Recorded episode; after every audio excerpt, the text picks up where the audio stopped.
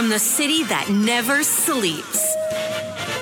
17 miles from Madison Square Garden, New York City. It's America at Night with Rich Valdez, America's favorite late night talk program, featuring interesting guests from around the world and calls from across America. And now, here is your host, Rich Valdez.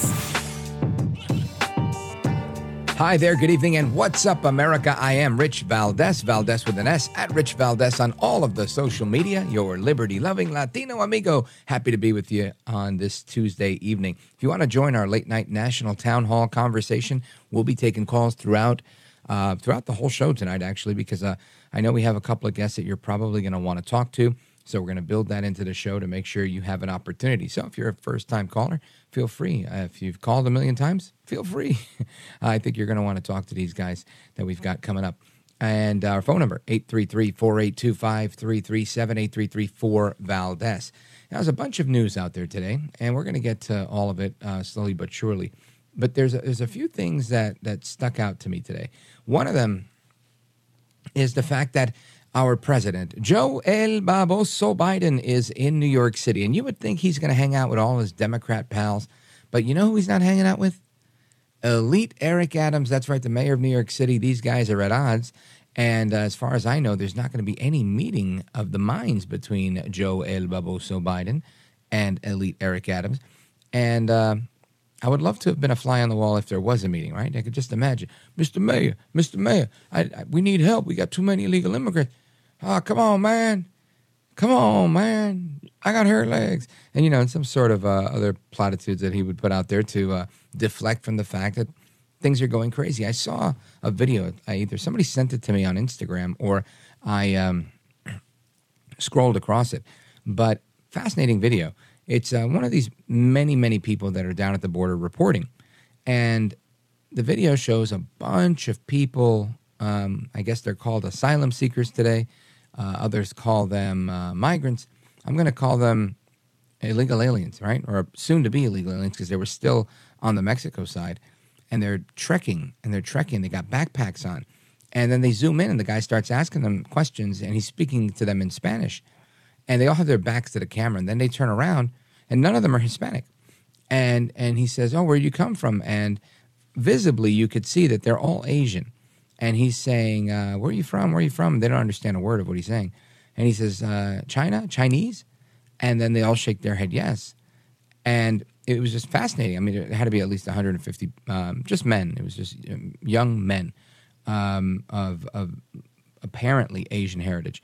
And it just goes to show you that there is a free for all at the southern border. This has nothing to do with uh, everything the Democrats and, and the progressive liberals will tell you about the Northern Triangle and how we disrupted things and we went and messed things up in South and Central America. And now we have to pay the price for disrupting their country. They have to come here.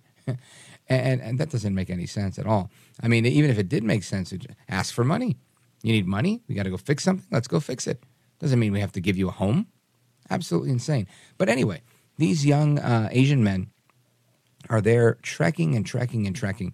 And, and it makes me think we you know a couple of weeks ago we saw it with uh, a bunch of men coming from the the continent of Africa, northern Africa in particular. Um, now we're seeing it uh, from Asia, right? It looks like China in particular, and this to me is just like wow. Hold on a second.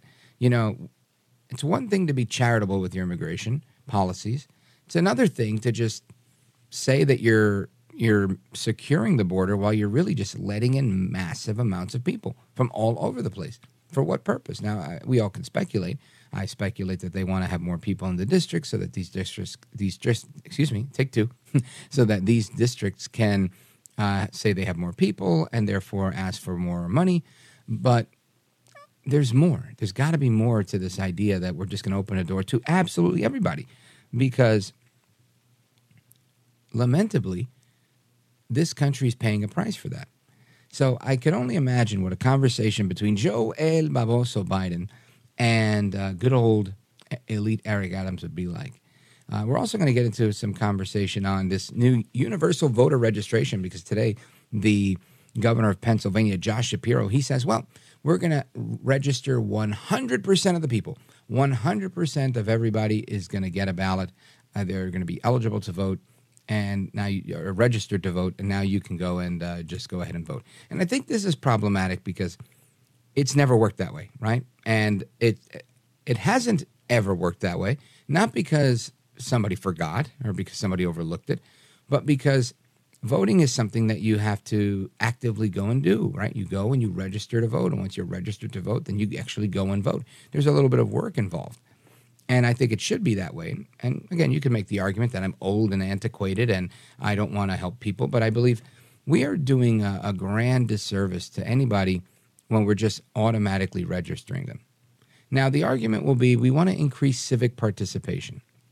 However, the grand problem here, in my opinion, would be if a third of people in the country never vote, they've never voted at all then why would we register these people?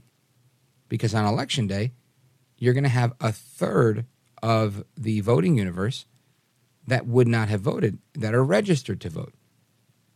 Now, again, the argument's going to be, well, at least now if they want to vote, they can. They can. They can just show up and do what they got to do. Eh, wrong. The, the reason that's wrong is because when you don't register, you're not going to vote. When you do register, you typically are going to vote. If everybody's registered at the end of election night, which should be one night, not a whole month, but whatever, you're going to have all these registered voters, people who had no intention on voting anyway, and now it opens up the room, uh, it makes room for fraud because people can go and use so and so's name and go ahead and vote. Or say, oh, these people haven't voted by 7 p.m. This is the list of people that are registered to vote that haven't voted. And if there's a GOTV get out the vote effort, you can go and knock on those doors and say, hello, it's time to come and vote. And if they go, no, no, no, I'm good. I'm walking the dog, shampooing my hair, and I got to take the garbage out. I'm good. I don't want to go.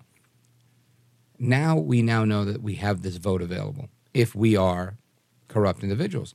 And as we've heard in the past, and if you haven't ever seen the documentaries on PBS or ever spoken with somebody from Texas, in South Texas, there's these gangs of groups, uh, gangs of people, these groups of people called politiqueras. Many of them are older Hispanic women that go out there and buy votes. And the most elaborate schemes they've pulled were to just, when ballots are bulk dropped, mail in ballots or absentee ballots, they have a deal with the post carriers, the, the USPS workers, and they would get the entire package of these ballots for people to be able to do mail in voting. So this is um, obviously problematic, and the FBI has been on this, and they've arrested many people over the years for for this. They're called politiqueras with a QU, and uh, if it's happening in Texas, it can happen anywhere. If we increase the amount of registration everywhere, then guess what happens? We potentially can increase the amount of fraud. Makes nothing but sense.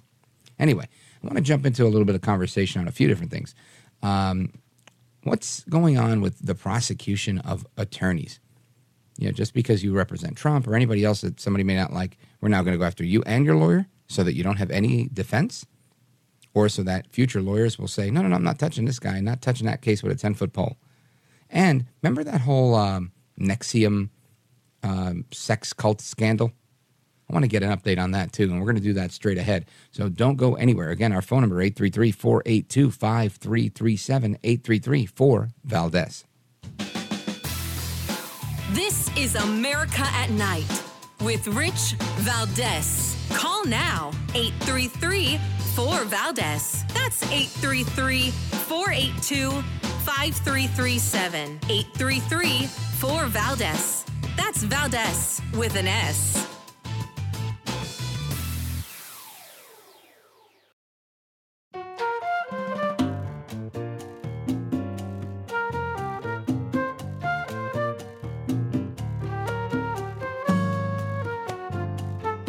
Well, thank you, Rich, and thank you for everything. I know you very well, and I have I listen, but I have a lot of people that listen, and they love your show, and I appreciate it very much. America at Night with Rich Valdez. All right, familia, welcome back. And we're going to jump into a number of topics here uh, with somebody who's uh, an expert on a lot of these topics. Uh, he is uh, Harvard Law School professor emeritus. He's written, uh, I don't know, a ton of books. you see him on TV all the time. He was part of the O.J. Simpson uh, defense a million years ago. This is a, a legend in the legal world, and he's our guest right now. Professor Alan Dershowitz, welcome, sir. Thank you so much for having me. I appreciate it. Yeah, it's my pleasure. So I, I want to get into this uh, NXIVM scandal, your new Sure. book, and lots of other things that I want to discuss with you. But I want to start off with an article that you wrote in Newsweek, and it's fascinating because I think it, it you're, you're pointing out a legal problem that you say is dangerous, and I agree that it is. Yeah. But I feel like it, it's incredibly underrepresented in, in everywhere, whether it's conservative media, any media. I don't think there's enough people talking about how we're attacking the actual rule of law and the, one's ability and their Sixth Amendment right to defend themselves. And uh, the title of the piece in Newsweek is Newsweek is prosecuting lawyers for their legal representation is a dangerous is dangerous to us all. And um, I, I couldn't agree with you more. So walk us through it a little bit. Lawyers are terrified today to take controversial cases. They know that if they represent people like Donald Trump or Keith Raniere or uh, others who are unpopular, unliked, people are going to come after them. There's an organization called the 65 Project, a group of radical McCarthyite lawyers who have as their goal to try to discipline and disbar any lawyer who represents people they don't approve of. So when they first came out and announced what they were doing, I announced that I would represent anybody for free, any lawyer who was targeted by the 65 Project for representing people like Donald Trump. I don't like Donald Trump. I didn't vote for him, but I defend his rights.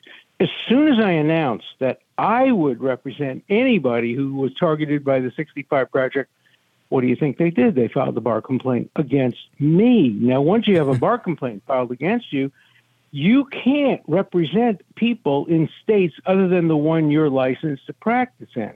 And so by filing this complaint, they have made it difficult, maybe even impossible, for me to keep my promise to represent people who are being targeted by the 65 Project. It's pure, old fashioned McCarthyism, but it's worse than the original McCarthyism. Why? The original McCarthyism was brought to us by old people. It was about the past. It was about did people have communist or socialist affiliations in the 1930s. The new McCarthyism is about the future. It's about young people who are going to be our future leaders, young members of the bar who are going after people who represent clients they don't like. So it's a great, great danger. I think the new McCarthyism can easily become the new Americanism if we don't stop it. Professor Alan Dershowitz, when we look at something like this, it, to me, this seems like a very, very, very dirty legal trick to try and slow you down and for, for their own Oh, legal there's no benefits. question.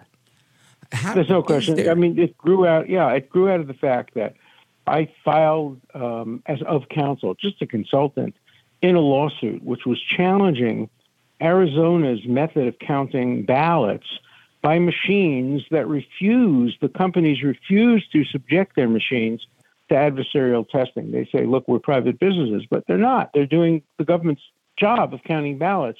So I consulted on a case challenging for the future the use of machines unless they're willing to subject themselves to adversarial testing. And as a result of that, this bar charge has been filed against me. I did obviously the right thing. Um, you're supposed to challenge things that may endanger the accuracy of elections or the credibility of elections. So I'm proud of having done that. And now, you know, again, they're, they're coming after me and they're coming after others. I can afford to fight back, and I am fighting back. Um, but a lot of lawyers can't fight back against these bar charges.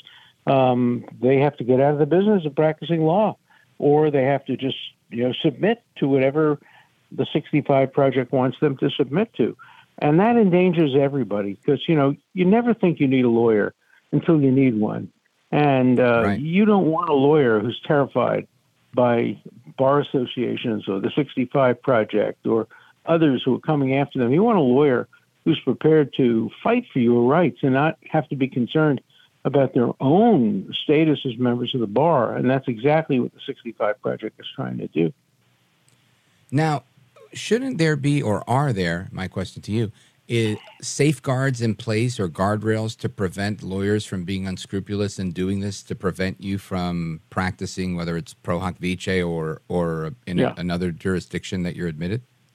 Yeah, it's exactly the opposite. Not only there are guardrails, but um, many members of the bar and many bar associations are siding with the McCarthyites, just the way they did in the 1950s.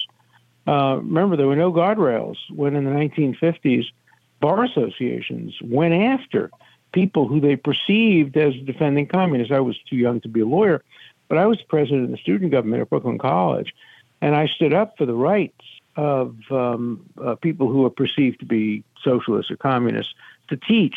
And as a result of that, the president of the university wouldn't recommend me to law school. Um, so, you know, it goes back a long time, but I thought it was over. Um, you'd think that after McCarthyism, we'd learn our lesson. But today, it's the hard left that's producing this new McCarthyism. What's your recommendation for somebody that receives this scarlet letter and un, you know, uh, unfairly? Call me. That's the first thing, and I'll arrange for somebody to represent you. If I can do it, I will. I like to keep my promises. If it's in a state where I can practice, I'll do it. If not, I'll get somebody who can do it. Uh, but we can't just uh, capitulate to uh, uh, these uh, radical, woke, progressive McCarthyites because they're trying to destroy the legal system. Remember, they think they know the truth. And if they know the truth, capital T, capital T, why do you need an adversary system? What do you need lawyers? What do you need due process? What do you need free speech? You don't need free speech if there's the truth and everybody knows the truth. Dissenting opinions are just barriers to achieving the peace, and that's what the new woke progressives are doing. They're eliminating all of our constitutional rights in the name of their kind of progressive woke uh, programs. And that's coming from you, uh, a self proclaimed liberal Democrat. I am. I'm a liberal. I'm a libertarian. I've been a Democrat all my life. I've never voted for a Republican presidential candidate. I might someday. I made a mistake. I should have voted for Mitt Romney instead of uh, uh, Barack Obama for the second term. I acknowledge that was a mistake. But then I don't know I'm going to vote for this time. But but I've always voted Democrat, and I've always been a liberal. I was the youngest member of the National Board of the American Civil Liberties Union. I was called by Time, you know, by Newsweek magazine, the most uh, peripatetic civil liberties lawyer in the country, and I'm today uh, very much against the progressive woke attempts to deny us our civil liberties. And and and the worst aspects of it is when you're trying to represent somebody who is out of fashion, uh, who is unpopular, who is politically incorrect, whether it be Donald Trump or Keith Raniere. Um, you, are you're, you're surprised to hear I make a comparison between the two, but they both have in common that uh, the liberal establishment despises them. And they don't care about due process or free speech or civil liberties. You know, they're now trying to put a gag order mm-hmm. on Donald Trump. You'd think the ACLU would get involved in that case, but they haven't. They've been silent. Folks, we're on with Professor Alan Dershowitz, and straight ahead, we're going to talk about his new book, Get Trump. Uh, again, liberal Democrat, former Harvard law professor, and he's got a book on Trump, and he says it's not good to go after lawyers. I completely agree. Look at that. Me agreeing with a liberal Democrat. Don't go anywhere. It's Rich Valdez with Professor Dershowitz. We're coming right back.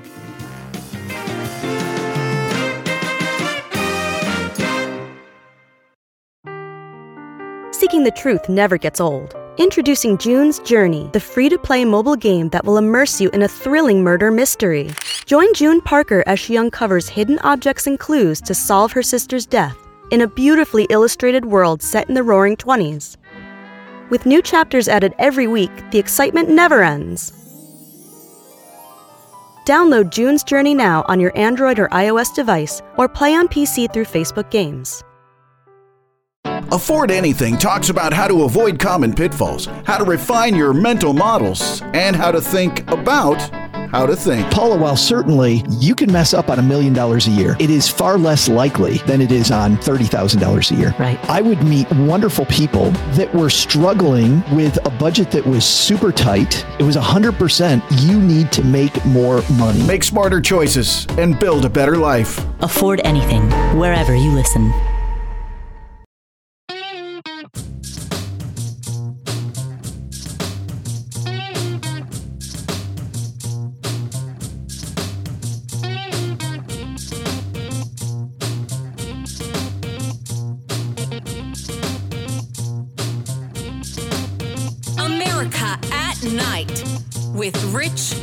Valdez. All right, America, welcome back. And we're going to continue our conversation with our guest, Professor Alan Dershowitz. He's a Harvard Law School professor emeritus and the author of a new book, Get Trump The Threat to Civil Liberties, Due Process, and Our Constitutional Rule of Law. Professor Dershowitz, before you get into the book, where do you think we embarked on this departure from, uh, in this partisan departure from following the Constitution? Because it seems to be that way. There's no question it's that way. It's the woke left young people who are sure of the certainty of their views. And they just find due process to be a barrier to the truth. Um, you know, they want to make sure that any man who's accused of any improper conduct toward a woman has no due process. Yale University, for example, is being sued now because they had a case in which a young man who was acquitted by a jury but was disciplined by Yale they wouldn't allow him to cross-examine. They wouldn't allow him to be in the room. The the the the fact finder just simply accepted what the woman had said without giving the defendant any chance, and that's typical now. What's going on at universities, and you know, in universities, if people want to make a case for Israel, for example, they can't do it. Uh, if they want to make the case for Donald Trump, they can't do it. If they want to make a conservative argument on how the Constitution should be interpreted, they can't do it. You know, Harvard University was ranked last in the country for free speech rights by an organization that monitors free speech. I think some of it got worse under the Trump administration because people think, people on the left, the hard left, the woke, that Trump is Adolf Hitler. And since anybody would do anything to stop Adolf Hitler, including assassination, um, they know no limits on what they're prepared to do to stop Donald Trump from being reelected. They're not advocating assassination, although one professor at um, um, some Midwest university did say that merely stopping conservative speakers is not enough. Killing them is what we should do. so uh, there is uh, there is a real movement away from classic liberalism and classic conservatism. Remember that classic liberalism and classic conservatism has much in common um, mm-hmm. tolerance, openness to ideas, free speech. I used to debate William Buckley. I was a classical liberal, he was a classical conservative. We would argue about things, and then at the end, we'd go out and have a drink. And I would say to him, You know, you persuaded me on this argument, but not that argument. And he'd say the same thing to me. That's not happening anymore in the United States, certainly not in, on, on campuses. When we look at the, the premise of your book, and and again, mm-hmm. I think the um, the the title is is really um, giving here. Get Trump: The threat to civil liberties, due process, and our constitutional uh, rule of law. I, I, believe that this is um, so well put. It, it, there really is a threat to all of those things, and yeah. and it's not just political or partisan in nature. My, it may derive from that, but it's a real thing where people are really having to defend themselves. Like we just mentioned, some aren't even able to get lawyers to, to defend themselves. Uh, even right. Trump, they're trying to limit his own defense right now with all of these things. There's no question. There, I have to tell you, I have four lawyers who called me over the past couple of months who said that Trump or his people wanted to have them defend him, and he wouldn't do it. They wouldn't do it because they're afraid of being attacked by the 65 uh, uh, project. So there's no doubt it's having a big impact. And you know, today it's Trump, but tomorrow it's your your uncle or your your son or your daughter uh, who can't get a lawyer because they're afraid of of, of what's going to happen. So, uh, and the bar associations and the civil liberties union they're not stepping up. Uh, they they support this McCarthyism. That's the problem. Um, back in the 50s, they opposed it, but now they now they support it, and uh, so it's moving in the wrong in the wrong direction. You discuss the essence of justice in the book. Tell us more about that. Yeah. Well, first of all, the title of the book is not original with me, Get Trump. It was the campaign slogan, essentially, that the Attorney General of New York and the District Attorney of Manhattan mm. ran on. Right. They ran on the program, let's get Trump. And if we don't get Trump, don't vote for us. Uh, and so, you know, they made getting Trump a political goal. And of course, as the Chief Judge of New York Court of Appeals once said, any prosecutor can get a grand jury to indict a ham sandwich. And so it's easy to get an indictment. The the the uh, indictment in, in Manhattan is the the weakest thing I've seen in 60 years of practicing law. But they might get a conviction because this is a district where I don't know 75% of the people hate Trump. So you're not going to be able to get a fair trial. In District of Columbia, it's even worse. It's over 90% that probably hate Trump. And so, you know, the, the system of justice is being is being skewed uh, somewhat terribly. And you know that this is Trump. Everybody knows about that. There are other cases, I say, like the Keith Raniere case, where people are not aware of the possibility, the strong likelihood that um, that evidence was tampered with, and uh, that that's just if that's done, and and and the government can get away with tampering with evidence, with changing the dates on on films and doing things of that kind, none of us has a chance. I mean, the greatest lawyer in the world can't win a case when the evidence is is, is tampered with and, and, and turned into something that it isn't. And that's why I'm so interested in what's going on in the in the Keith Raniere case. While your scholarship is appreciated and your activism on this issue of defending the Constitution and, and civil mm-hmm. liberties is, is notable, do you feel that in your lifetime and in the rest of my lifetime that there's going to be an end or a reversal of this perversion of our legal system? Well, I just turned 85, so you know, happy birthday! God bless you. Me, thank you, thank you. It gives me another good 10 years. I think we can help reverse this. Um, it's going to take 10 years, though. It's not going to happen overnight. Um, you know, if Trump were to be defeated fair and square, overwhelmingly, in what he would have to concede is a fair election, some of this might turn around, but I think others of it has become so entrenched in our legal system that it's going to take a decade to undo it, if we can undo it at all. You know, the McCarthyism was undone very quickly, very quickly. I think the world realized that McCarthy was, you know, a drunk and a liar, and he had no credibility. Whereas today, the people who are bringing us the new McCarthyism are decent people and they're presentable and they're our children.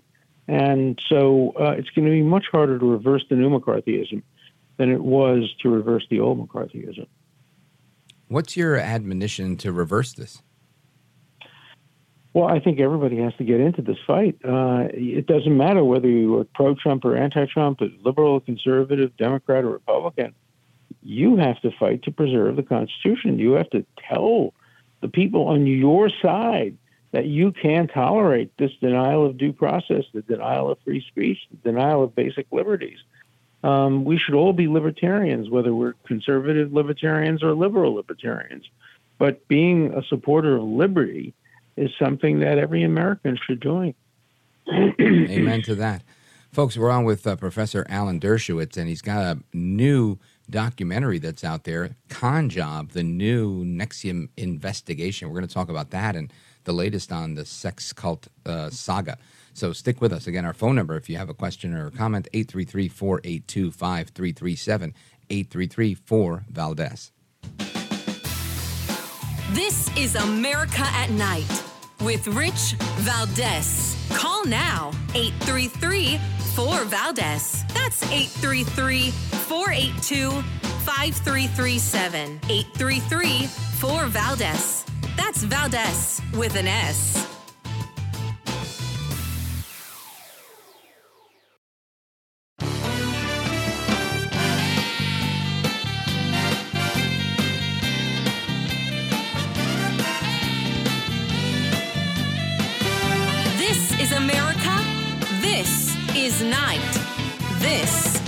is Rich Valdez.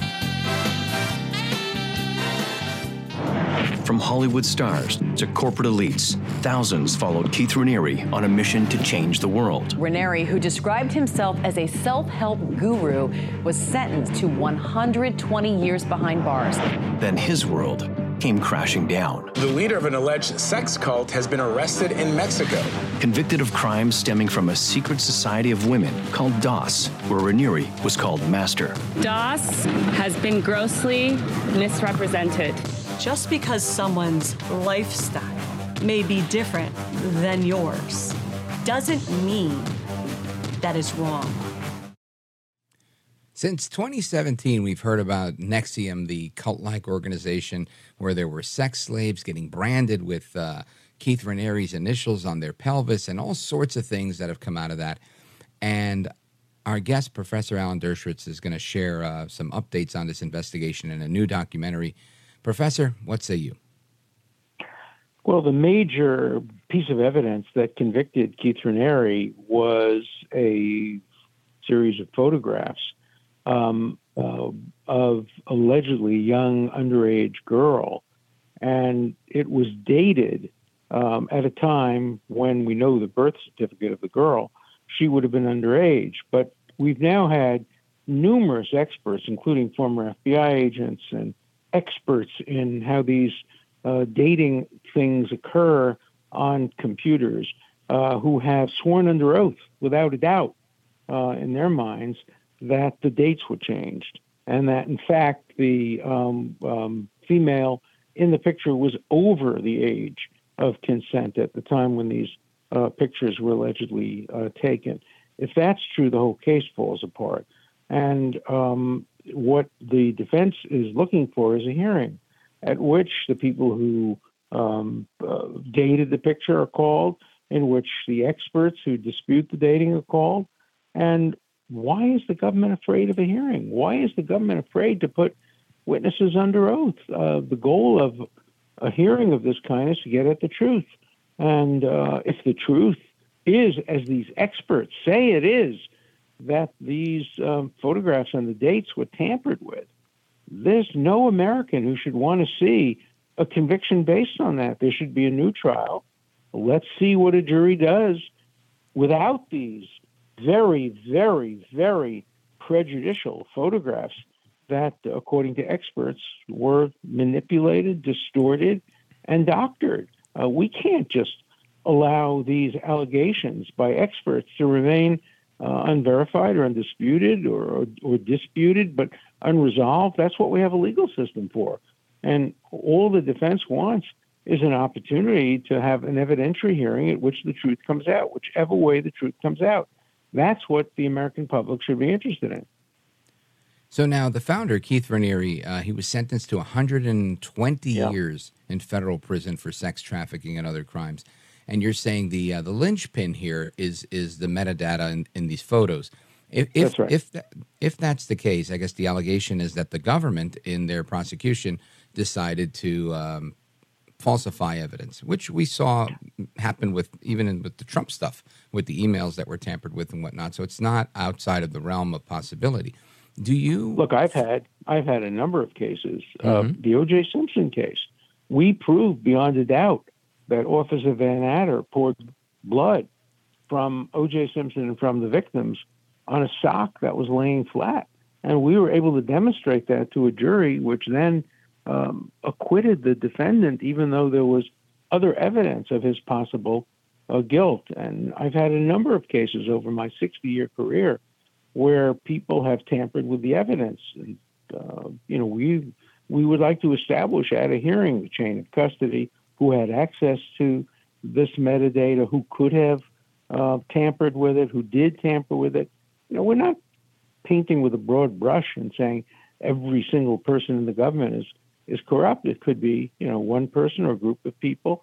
In the O.J. Simpson case, it was two people who basically got together. One of them who did the tampering and, and the other one who was uh, fully aware of it. But as I say, I've seen numerous cases in, in my career where individuals who who are well intentioned, they think they know that the defendant is guilty. They're just helping the process along by creating incriminating evidence. But that's not the way the American system is supposed to work. So there should be a hearing, and uh, experts should be allowed to testify and let the judge make a decision subject to appellate review. Do you get a lot of flack for defending someone that's been accused of such egregious crimes? Oh, of course. Oh, without a doubt. Um, you know, when you're a criminal defense lawyer, as I've been for so many years, you're hated and you're loved. Um, if you defend somebody who people like, they love you. And if you defend somebody who they don't, uh, they hate you. I remember when I was representing at the same time, Mike Milken, the financier, and Mike mm. Tyson, the boxer, people would come over to me at the airport and say, Alan, I love what you're doing for Mike. And I would have to wonder which Mike, which Mike, which Mike they had in mind because almost nobody wanted me to be defending both of the Mikes. Uh, you know, but if you're going to be a defense lawyer, you can't decide who to defend based on who you like or who people like. Um, you know, John Adams set the standard when he represented the uh, the uh, people who produced the Boston Massacre. Imagine anybody less popular in Boston than British redcoat soldiers who shot and killed protesters in downtown Boston who were throwing snowballs at them. And John Adams knew he was possibly destroying his career and his future. He didn't in the end because we were a more tolerant country then. But he took great risks by defending these people and came back with a mixed verdict, you know. Some were guilty, some were less guilty. But that that's what he did, and that's what all lawyers should do. Abraham Lincoln defended very bad mm-hmm. people, very, very guilty people. Thurgood Marshall defended people who were horrible killers and rapists uh, that's what criminal defense lawyers do. And, you know, many of our clients are guilty because that's the way it is. In America, most people charged with a crime are guilty, but not all. And that's why in a case like Keith Raniere, where the very, where the experts say he's innocent of the right. fundamental charge, you have to get to the bottom of that. You can't let it just linger there with suspicions and, and allegations. And, uh, um, you know, let them appoint a special counsel to look into this. Let's have a mm-hmm. hearing. Let's just get to the bottom of it. Everybody has an interest in finding out what really happened. If there was tampering, uh, as the experts say there was, this verdict cannot be allowed to stand. Professor, for those that are listening that want to continue to find out what's going on with this case, with Keith Raniere and everything else that you're working on, how do they uh, keep in touch with you? Well, I have a website um, through Harvard, and um, you can Google me. I'm on Twitter or whatever they call it now, X. Mm-hmm. And uh, you know, I have like a, um, close to a half a million followers, and I tweet uh, periodically. I'm not a high tech guy, but uh, uh, I can I can tweet a little bit, and uh, um, you know, you can read my books. I mean, I write about most of the things that I do. I've written 52 books, and I'm on 50. I finished 53 and I'm about halfway through 54. So I'm trying to get to 60. We'll see if I make it. That's it? I'm kidding. Folks, we're on with Professor Alan Dershowitz. Uh, check out his book, his latest book, Get Trump. And uh, Professor, I want to thank you for being with us. You're a gentleman, a scholar, and appreciate uh, a patriot, and I appreciate you being here with us, staying up late. Well, you ask great questions, and I appreciate being on your show. Thank you. Likewise. All right, folks, more to come straight ahead. Your calls and more, 833 482 5337. This is America at Night with Rich Valdez. Call now, 833 4 Valdez. That's 833 482 5337. 833 4 Valdez. That's Valdez with an S.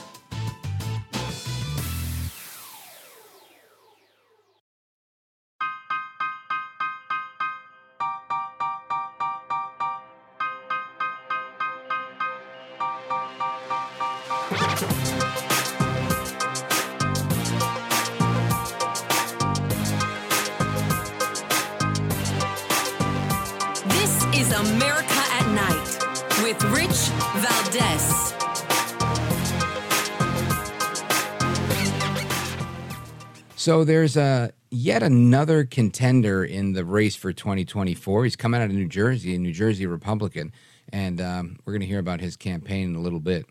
And uh, I'm always interested to hear from these candidates because uh, obviously it's a it's a long shot because it's a crowded field. There's a lot of people running for president, but I, am always interested in running uh, in learning why they're running. Right? Why are you running for president? Because I think it matters, and I'm glad that they are. That's why I try to have as many of the candidates as I can on the show because that matters, right? You have to stand up for the things you believe in. Otherwise, we're all screwed. Anyway, we're going to get your calls and that interview and a bunch more. There's a lot to discuss tonight, so don't go anywhere. 833 482 5337 is the number. 833 for Valdez. Again, don't move a muscle. It's Rich Valdez, America at Night, and we're coming right back.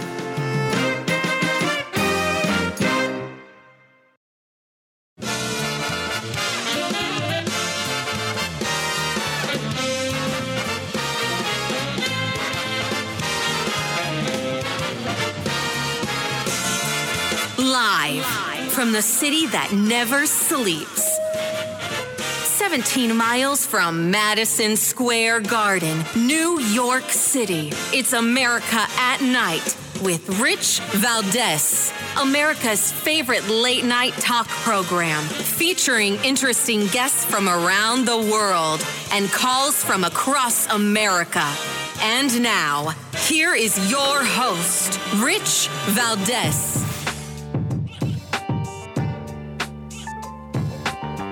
Hi there, good evening, and what's up, America? I am Rich Valdez, Valdez with an S, at Rich Valdez on all of the social media, your liberty loving Latino amigo.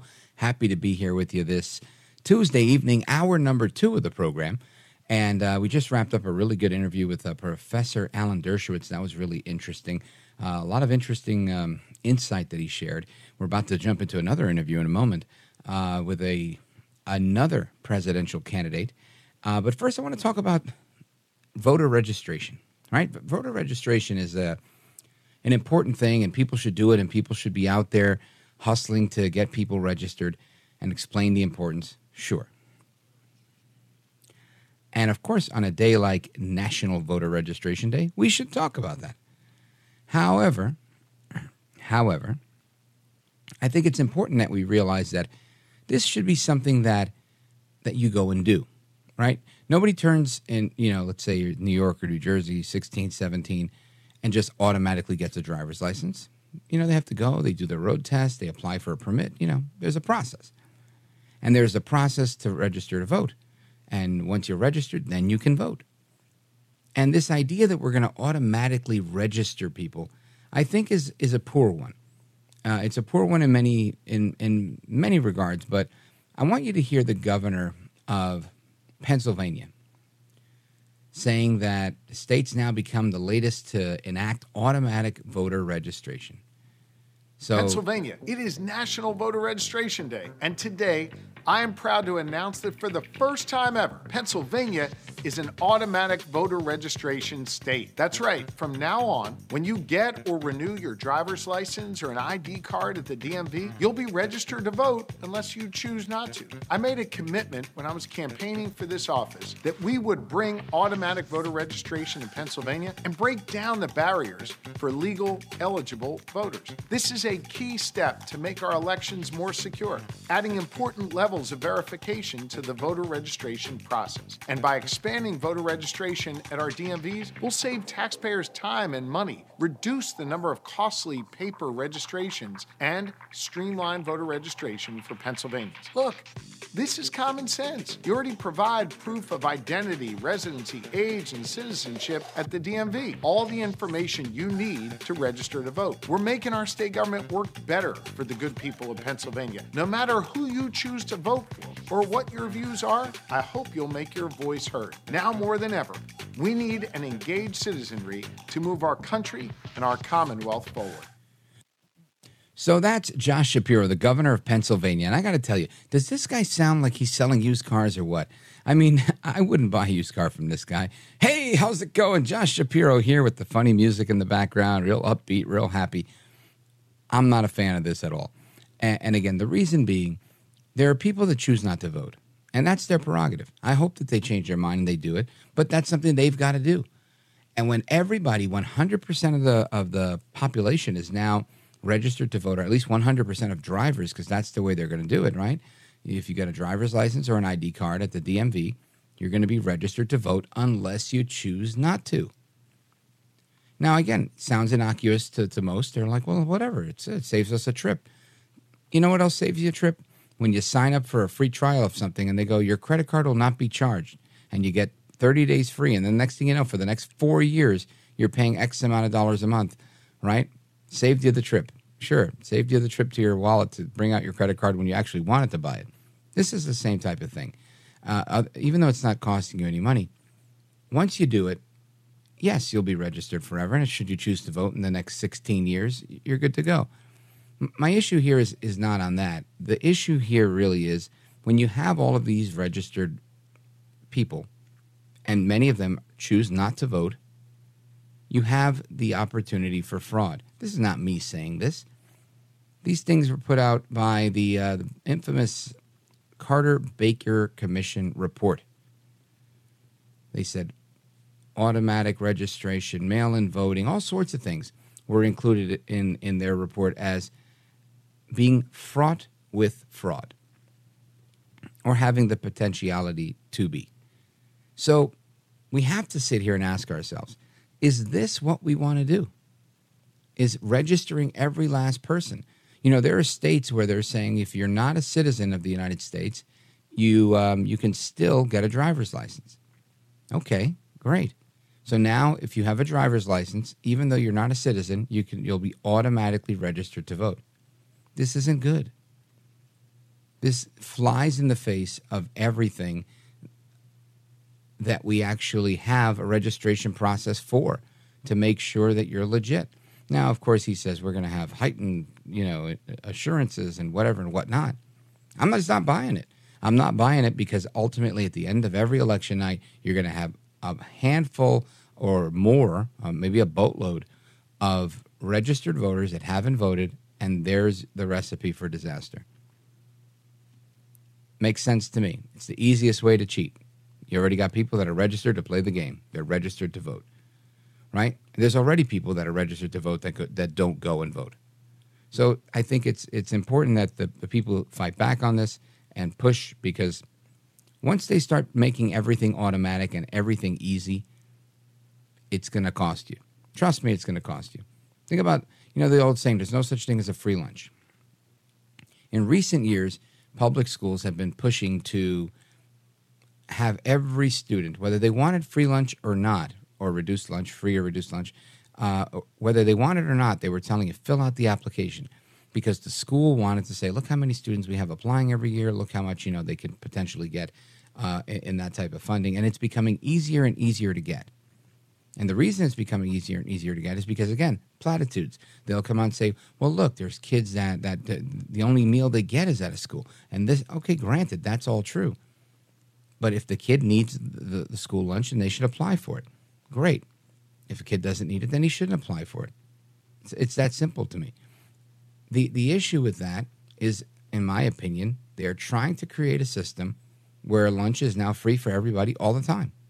Now you're thinking, Rich, what's wrong with feeding kids school lunch for free? It costs money. it costs money. And it's going to cost you money. It's going to cost me money. It's going to cost the government money. And ultimately, you're creating a way to have people that are permanently dependent on the government for a school lunch, for a reduced lunch, for their voter registration, even if they're not a citizen. There's a pattern here. It's government dependence. The governor knows that this could be a problem, and he moved forward with it anyway. Not a good idea. Very bad call, in my opinion. Anyway, we're going to talk about some of the 2024 issues that are facing Republican candidates uh, with uh, debates coming up, and uh, we're going to talk with Hirsh Singh. He's scheduled to be with us in the next segment about his campaign for president. He's a Republican candidate vying for the Republican nomination in 2024. So keep it locked right here. Give a call if you want to talk to Hirsh Singh and ask him a couple of questions. Feel free. The phone number is 833 482 5337. 833 4 Valdez.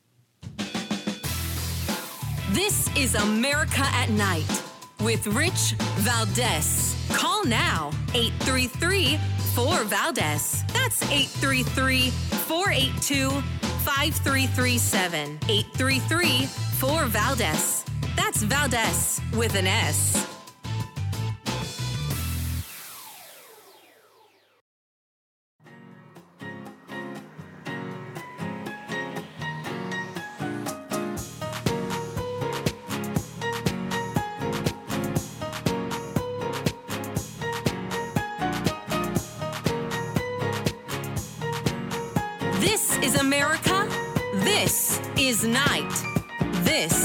is Rich Valdez. All right, America, welcome back. And uh, as part of our series on candidate profiles for the 2024 uh, Republican nomination, I want to bring in a, a guest. Uh, Hirsh Singh is a Republican from New Jersey that's running for president. And I want to get to know him, and I want you to get to know him. I want to hear about his campaign, and I want to hear about his views on the news. Hirsh Singh, welcome to the program. Hey, Rich, uh, great to be here. Just want to say this is a, a great show, and it's an honor to be here with you. Thank you, brother. I appreciate that. Uh, I feel like uh, it, it's warranted to spend a little bit of time. We have about a half hour together, and we're going to chop it in, chop it up into a couple of segments so we could take our time with this stuff. Um, but I think it's warranted that um, you tell us a little bit about your background. Yeah, I mean, uh, uh, I got involved politically uh, when Ron Paul uh, first started running for president in uh, 2008. I joined the Young Americans for Liberty as a student. Um, was very much so uh, about his presidential campaign in 2012. as being a part of the Young Americans for Liberty, I helped make Rand Paul a U.S. senator, and even in New Jersey, 2013, I helped uh, our U.S. Senate uh, candidate that year um, go against Cory Booker. Um, and even Chris Christie 2009, I was a supporter of his. Uh, I've always been very active politically. And in 2017, I decided that if you want something done right, you got to do it yourself. And I got involved uh, running uh, statewide.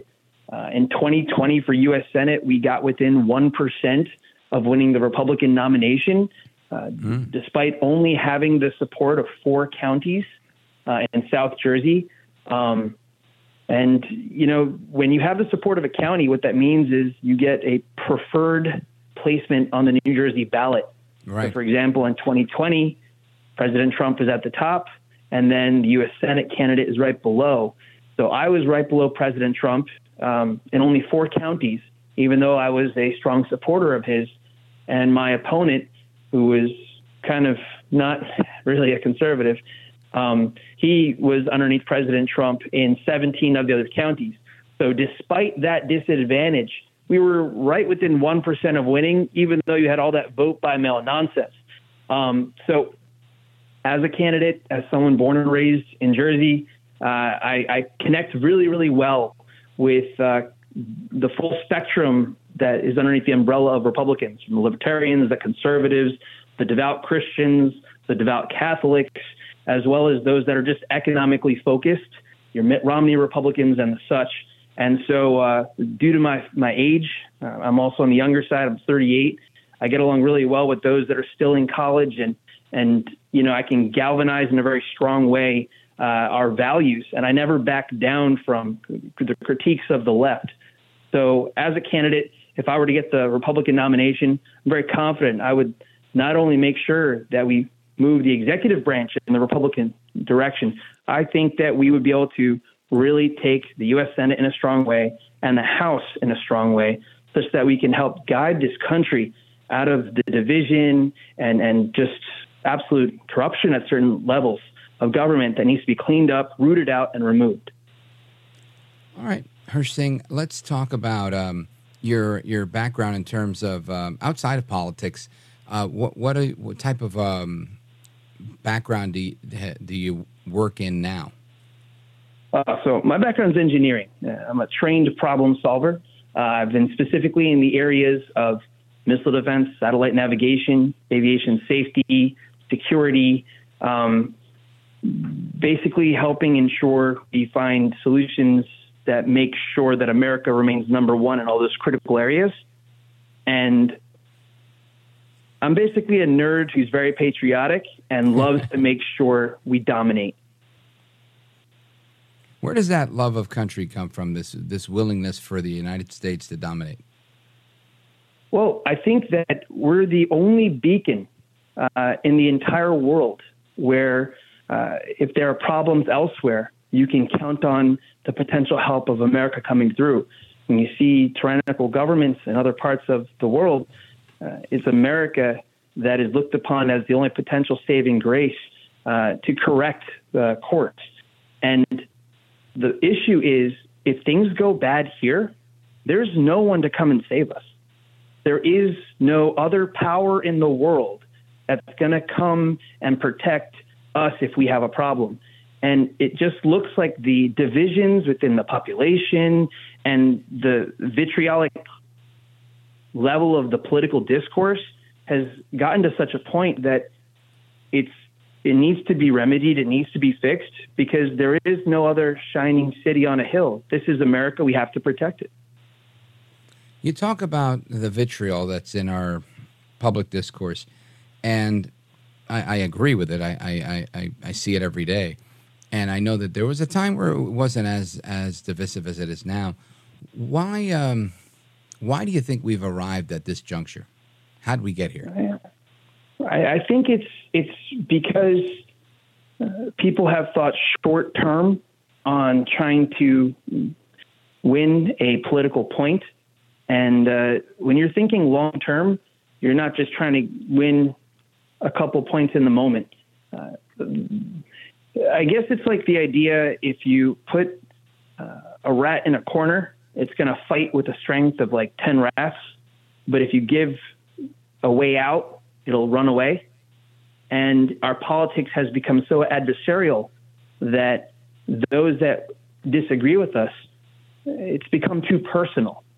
And I think we need to move away from that. We need to uh, move in the direction of uh, winning on principle, leading the American people, and having higher ideals, and not this race to the bottom that we've seen, I think, uh, play out very horribly across the political spectrum.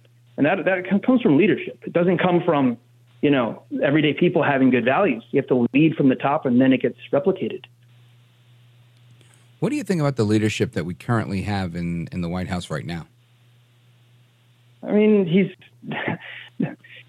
there's no one there. Okay, I mean, it's uh, it's very unfortunate, but he's unable to perform the duties that are required, um, and he shouldn't even be there. That's my personal opinion. He should not be there.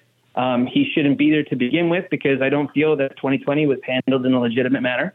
Um, the U.S. Supreme Court should have properly adjudicated the concerns of 2020 so that people could put it to bed. But because they didn't take their responsibility seriously and they abdicated their responsibility, you have this wound in the minds of the American people. And with his inability to perform, that memory gets magnified. So uh, that's the problem. We don't have leadership. And you have certain candidates out there talking about destroying the, the agencies uh, of the federal government. And I think that's very, very wrong because someone like a President Biden who is very limited in what he's able to actually perform. If these agencies weren't there, America, I think, could very easily fall into anarchy and chaos. You know, we need law and order. We need, you know, to make sure people feel safe. And these agencies are the ones doing it. And that's why I feel like we have to make sure that we root out the partisanship in government. There should be zero partisanship and allow the political discourse to really be focused on issues and and may the best argument win. Let the American people decide and let the best argument win. I think that's how we, we can fix this, but it's really tragic the situation we're in. Folks, we're on with Hirsh Singh. His website is hirshsingh.com. He's a candidate uh, for president in 2024, running for the Republican nomination. He's up against Trump, DeSantis, Elder, and all the rest of the guys that are in this game. So we're going to talk about his campaign straight ahead. Don't go anywhere. If you want to ask him a question, feel free. 833 482 5337. 833 4 Valdez.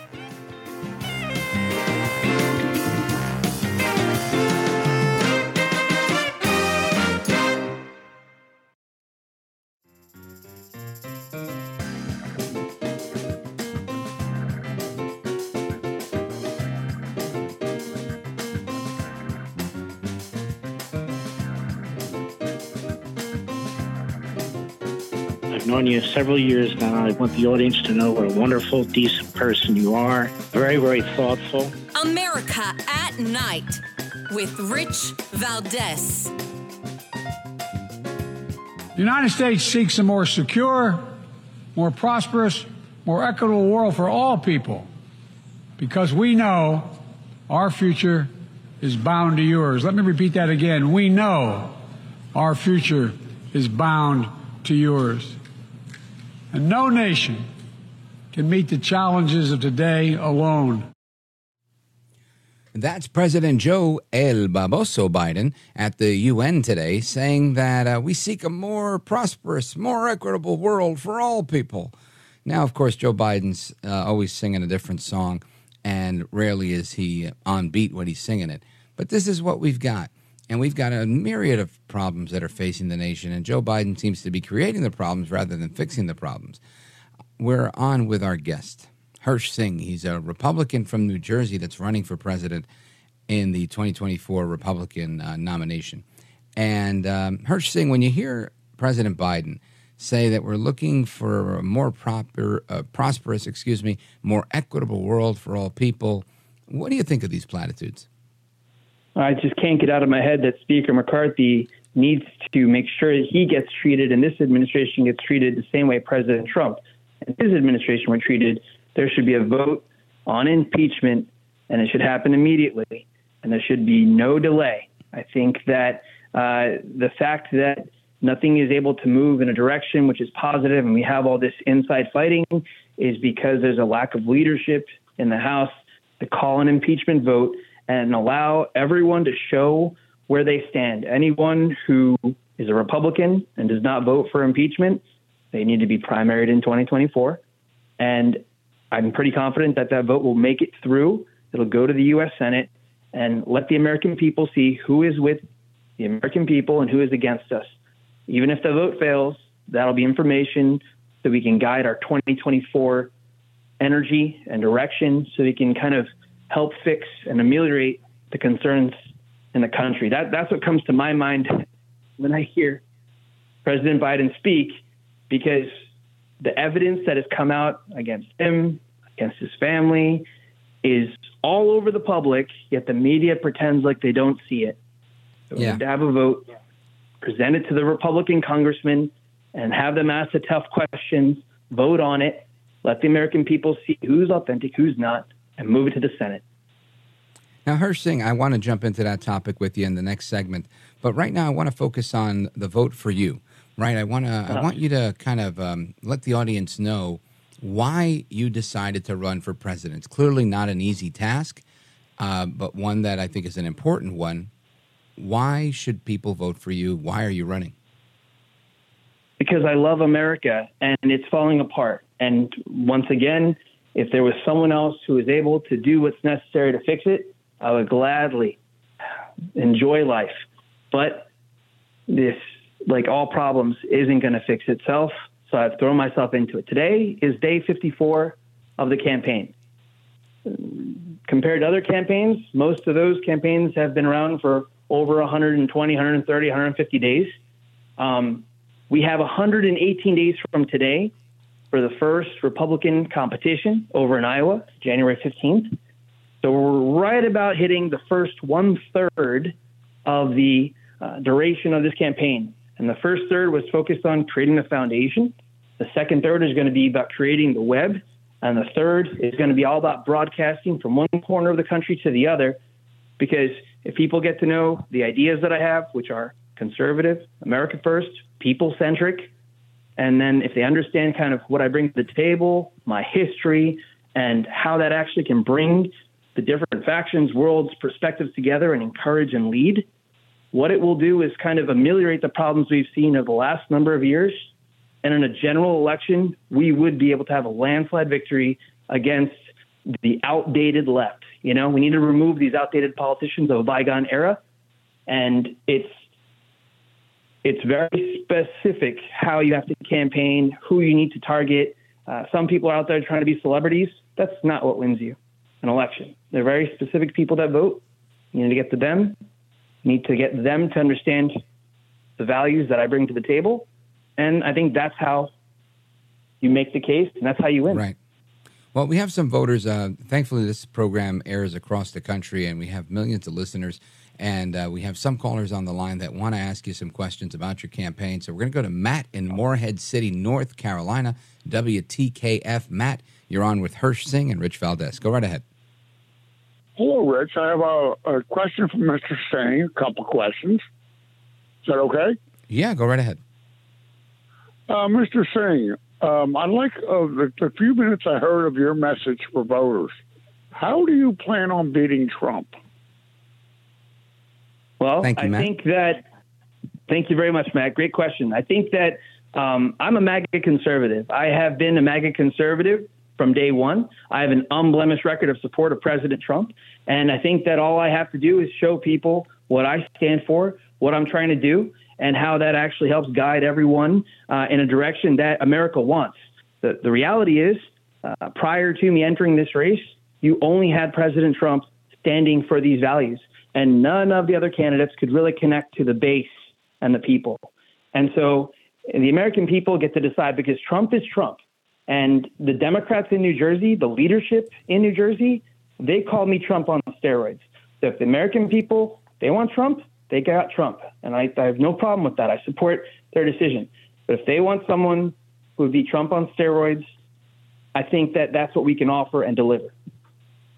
Now, Hirsh, how would you? Um, uh, I think that's a great name, by the way, Trump on steroids. Uh, how do you? Um, how do you, I guess, um, manifest this uh, Trump on steroids to actually beat Trump? Like, how do you out Trump Trump?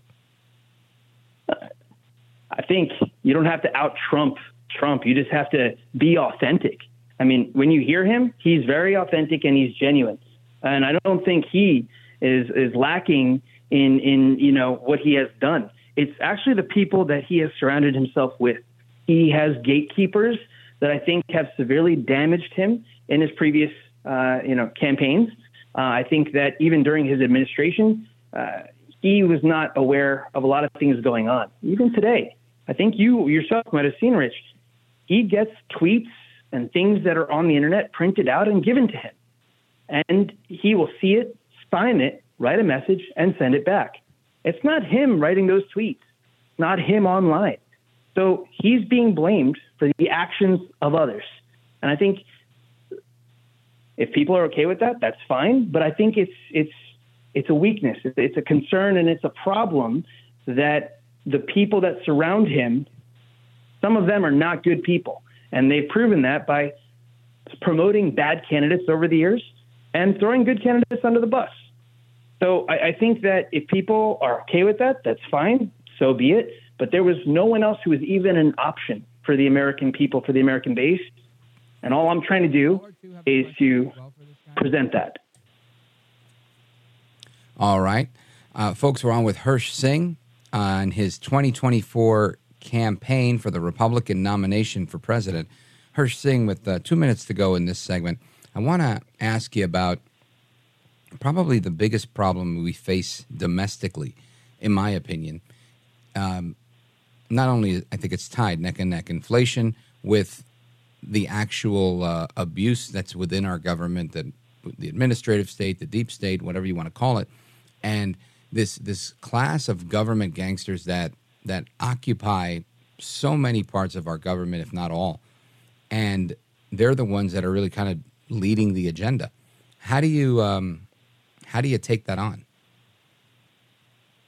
You need to remove the partisanship from government, uh, and and it really is uh, it's a concerning problem because we're seeing it rear its head all over the place. Uh, people need to understand how uh, government works. You need to make sure that those in government that have caused any type of issue, they need to be rooted out. Uh, there are very key ways in trying to uh, do that.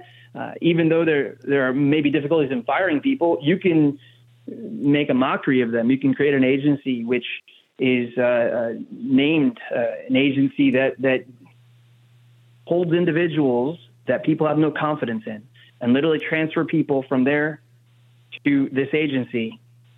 Anyone who is partisan, and then they can decide: do they want to sit there doing nothing because they were doing nothing in their current agency, or do they want to quit? And I think that that is a way that you start de-emphasizing any type of partisanship uh, without actually causing legal challenges because you would need congressional approval to rampantly change the way things have been functioning. You need to understand how actual agencies work to root out all types of partisanship, and I think it will solve the problem very, very quickly. Sounds easier said than done, but I like the way it's going. Folks, we're on with Hirsh Singh. He's a Republican candidate for president in 2024. We're coming right back with your calls, questions, and comments. 833 482 5337. This is America at Night with Rich Valdez. Call now 833 4 Valdez. That's 833 482 5337. 833 4 Valdez. That's Valdez with an S.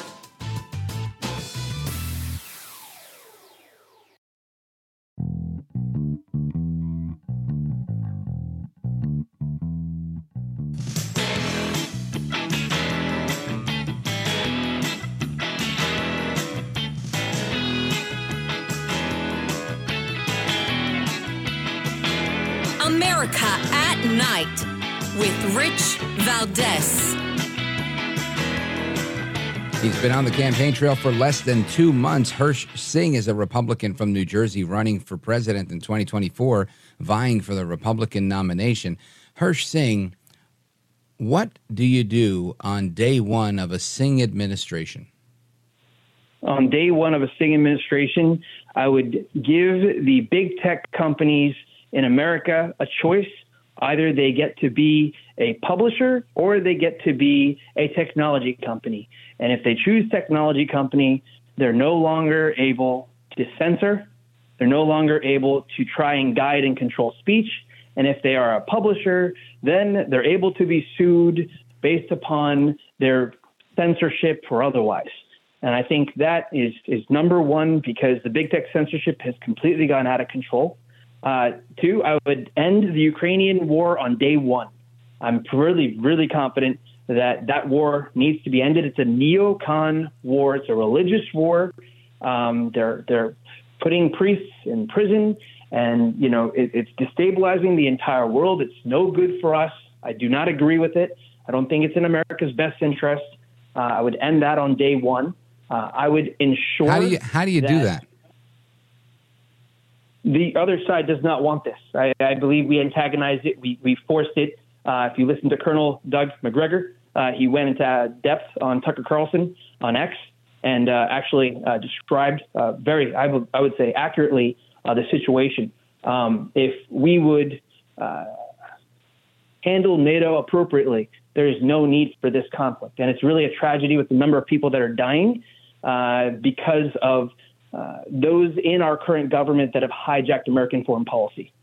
What do you say to people that say that uh, Putin and Russia's aggression is what started this war, and it's not the handling of NATO that got us here? There's a Newsweek article that came out just earlier today, which basically said we can no longer keep up with these lies and that they've basically been creating these talking points for an extended period of time that have kind of given people that thought. And it's unfortunate. It's very unfortunate. It's not the first time it's happened. It's not probably the last time it's going to happen. But, you know, to, to that end, uh, the two other things on day one would be reinstating anyone who is removed from our military or our federal government because they did not take the COVID vaccine. And I think one of the real big things, because inflation has completely run amok and is hurting people financially very, very severely, I would put together a commission for the removal of the income tax uh, because people deserve that if they're supposed to be making 100K a year, that that's how much they're getting. And so I would put together a commission to allow people to start being able to afford this economy. Where in California right now, you have over $7 a gallon of gas. So those are the four things. Uh, but yeah, so Russia. I'm glad you brought I, up I the that, the economy and your economic plan because I want to talk about that. I feel like that's the most pressing issue. Uh, James Carville, the Raging Cajun, once advised uh, President Bill Clinton uh, to say that it's the economy, stupid. And uh, with that being said, I think that that's uh, at least for me. You know, I just filled up my car today. It was hundred and two dollars, and I filled it up in North Jersey. And I, I think it, this this is not sustainable for a lot of people. And I think the economy is probably um, a number one issue for, for most people. It's definitely the issue where Biden polls the lowest. And that being said, how do you begin to reverse inflation, to lower inflation, to try to bring it back to maybe the levels that it was at during the Trump years?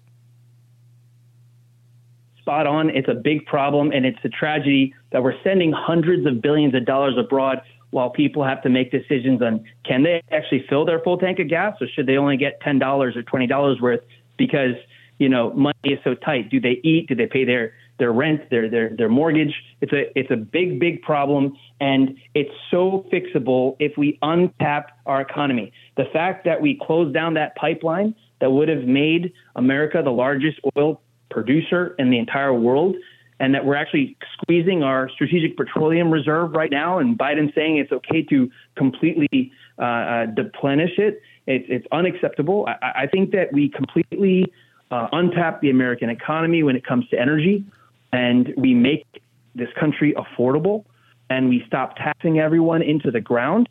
And we literally, the Federal Reserve chairwoman was asked uh, uh, what she thought about the high price of gas, and she said gas is affordable. She said that today. So um, I, I think that they are out of touch with the reality of everyday people that are struggling. And so once we make it affordable for everyday people and we make it possible for those that are even on the low end of, of financial strength, they start having money in their pocket, the, the problems in this country will evaporate so fast. We also got to take care of the attorney generals that are allowing criminals out in the street and, and make it yeah. a law-abiding you know world again. But th- th- those are two sides. Right? One side is make sure people have financial freedom in their pocket. The second side is bring back law and order, and I will do that. Folks, Hirsh Singh is a Republican candidate for governor. Check out his website, hirshsingh.com. Hirsh, I want to thanks for thank you for sharing your, your thoughts and your time with us. I really appreciate it. Best of luck. Rich, it's a great to be here. I, have a true pleasure. Your show is wonderful, and I'm looking forward to coming back and hopefully in the near future and giving you great updates. Thank you, brother. I appreciate it. Godspeed. Folks, more to come straight ahead. Your calls and more right now. Is America at Night with Rich Valdez. Call now 833 4 Valdez. That's 833 482 5337. 833 4 Valdez. That's Valdez with an S.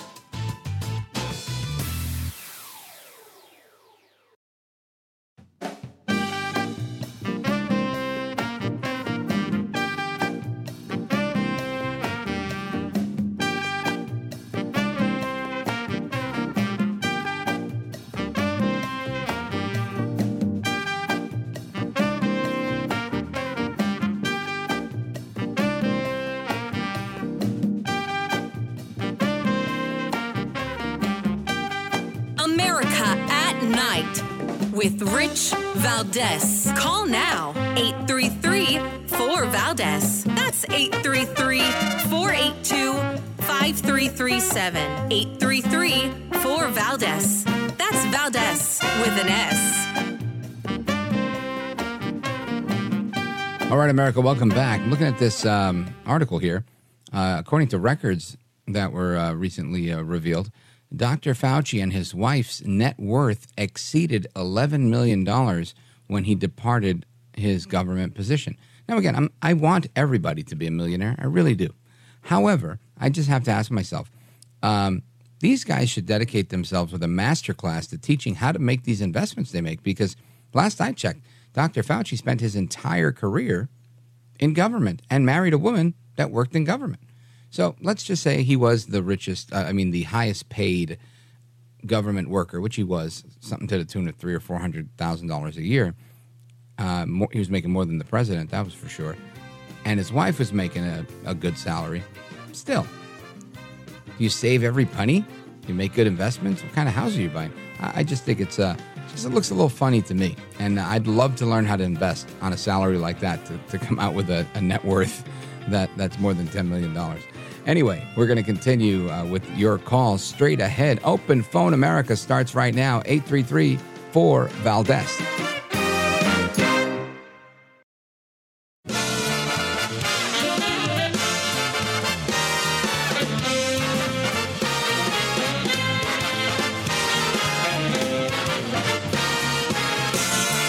Live from the city that never sleeps. 17 miles from Madison Square Garden, New York City. It's America at Night with Rich Valdez, America's favorite late night talk program, featuring interesting guests from around the world and calls from across America. And now, here is your host, Rich Valdez.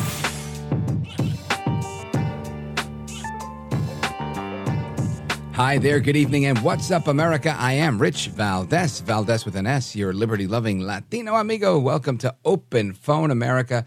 It's the call in portion of the program that we uh, love so much here on this program, Rich Valdez America at Night.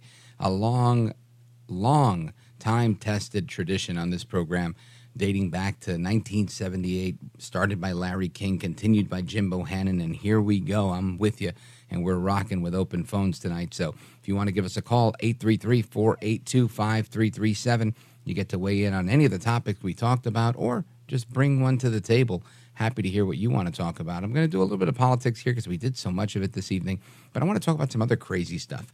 Just so you know, my producer just told me, he says, uh, I can't believe it's not salmon. There's a, sam- a story about salmon that we're going to get into. That's pretty interesting. They're banning pit bulls in the UK. That's nuts. And uh, a guy saw his wife have a C section, and he says it destroyed his marriage. So that's some of the silly stuff I want to get into. But earlier today, I posted something on Twitter and it was a question. It was a photo of Vice President Kamala Harris, Kamala Harris, and Michelle Obama, former First Lady. And simple question was, do you think a Kamala Harris and Michelle Obama ticket could be a thing? Well, it's gotten several thousand views, and there's lots of uh, comments on it that I'm going to share some of them with you. Uh, but I'd, I'd love to know your thoughts on this because uh, I don't know if it's a thing or not. It was really just a question. But that was my question. Here are some of the answers. They'll likely dump Harris. This is from Steve Eisenberg. He says they'll likely dump Harris. Newsom and Michelle might have some traction on the Democrat side.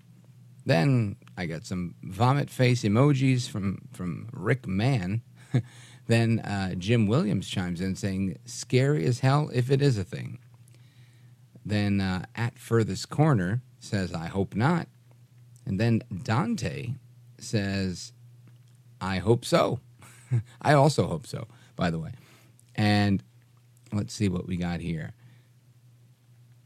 And, and then there's a lot of comments about um, Michelle Obama's. Um, I don't know. I don't even know how to phrase this. A lot of people are saying she's a man, which uh, I don't understand why. I mean, I know she's tall, but I mean, I think it's clear that she's a woman, but I think a lot of people, uh, I think it's a running joke, right? I think it's a running joke where they call her Big Mike. And, you know, you, you kind of laugh at first and then you go, that's really messed up. I'm not doing that. But lots of people here, nobody uh, really chimed in saying, you know, it won't happen, except for one person, uh, Michelle Legend 64. She says, Hillary will never let that happen. Scott T. 1391, he says, I think it would push minority men to the Republican side. They these people are very weak. Can you imagine them handling a worldwide crisis? Yeah, I could see that not happening. Everybody, let me see. Uh, yeah, some of these are derogatory, so I can't really, I really can't say them on the air. Um, let's see. One says, "I'd vote for Malik Obama first.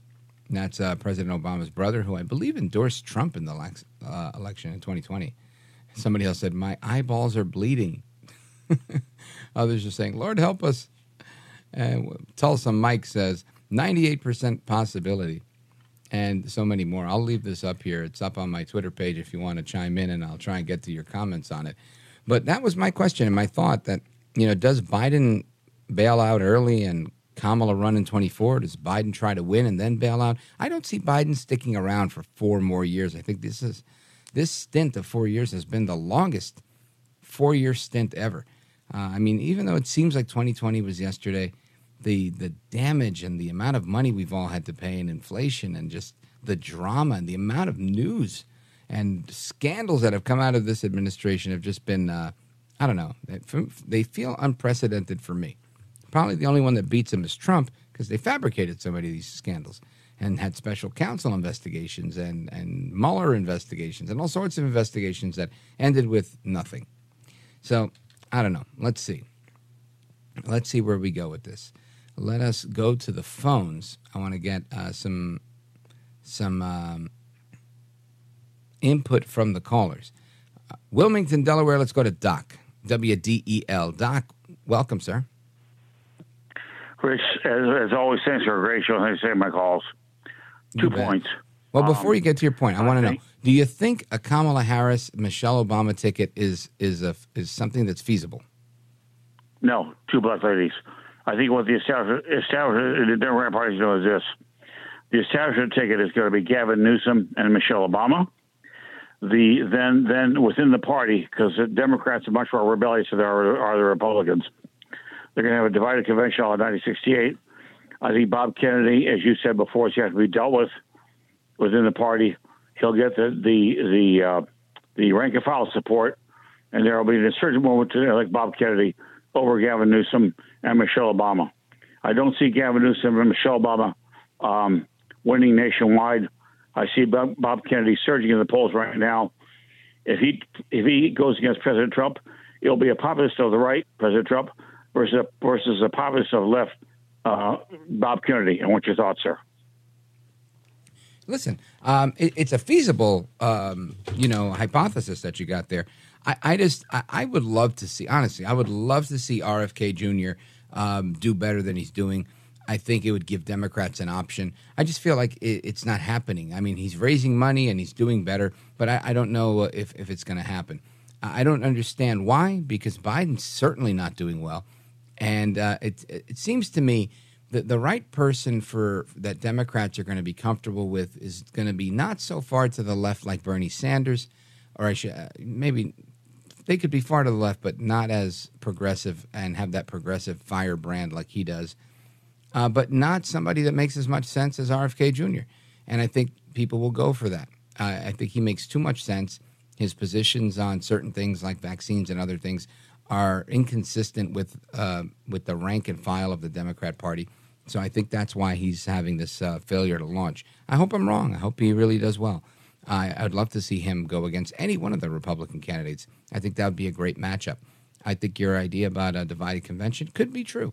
Uh, but I just, I've never seen Democrats be divided. Again, it's happened. There's historical precedent back in the 60s, but I just don't, uh, I don't see it happening now. I feel like they're all in with like, no matter what, we got to stick together. And I think that's where they are. So we'll see. Uh, I don't think, uh, personally, I say this for fodder, right? I, I don't even believe it. I don't believe that Michelle Obama will run for anything. Uh, I think she's making hundreds of millions of dollars that will dry up the minute she runs for president. Now, maybe not if Obama, her husband, Barack, he can make all that money. But the thing is, I think she, in, in and of herself, is a big brand. And a lot of people like Barack because of Michelle. A lot of women are out there thinking that she's the best thing since sliced bread.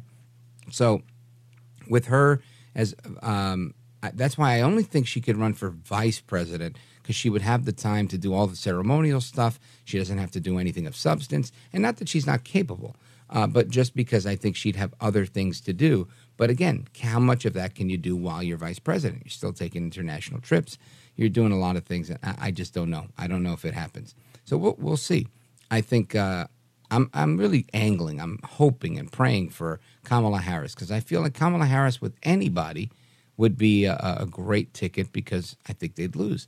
But uh, Kamala Harris, que Malaeres, with Michelle Obama, I think actually strengthens the ticket, and they get to go off the deep end, like you said, to women of color. So now they could say, look, look, the evil white Republican men with white hair, they're all old white men. Even the old Indian one, or even the old black one, or even the old whatever one, right? They're, they're, they're all, all white men. and I think that they, they would create contrast that way, and they might be able to get a little gravitas with people who that matters to. It obviously worked in 2008 in many ways with hope and change. So I don't know. The answer is I don't know, but uh, interesting, and I can't wait till it happens to see which one of us is right. Doc, thank you for the call. I appreciate it. Oh wait, you had something else. Sorry, I, I, I let him go too soon. I got to hit this break. Doc, if you want to call back with your comment on Professor Dershowitz, feel free. Folks, the number 833 4 Valdez. This is America at Night with Rich Valdez. Call now 833 4 Valdez. That's 833 482 5337. 833 4 Valdez. That's Valdez with an S.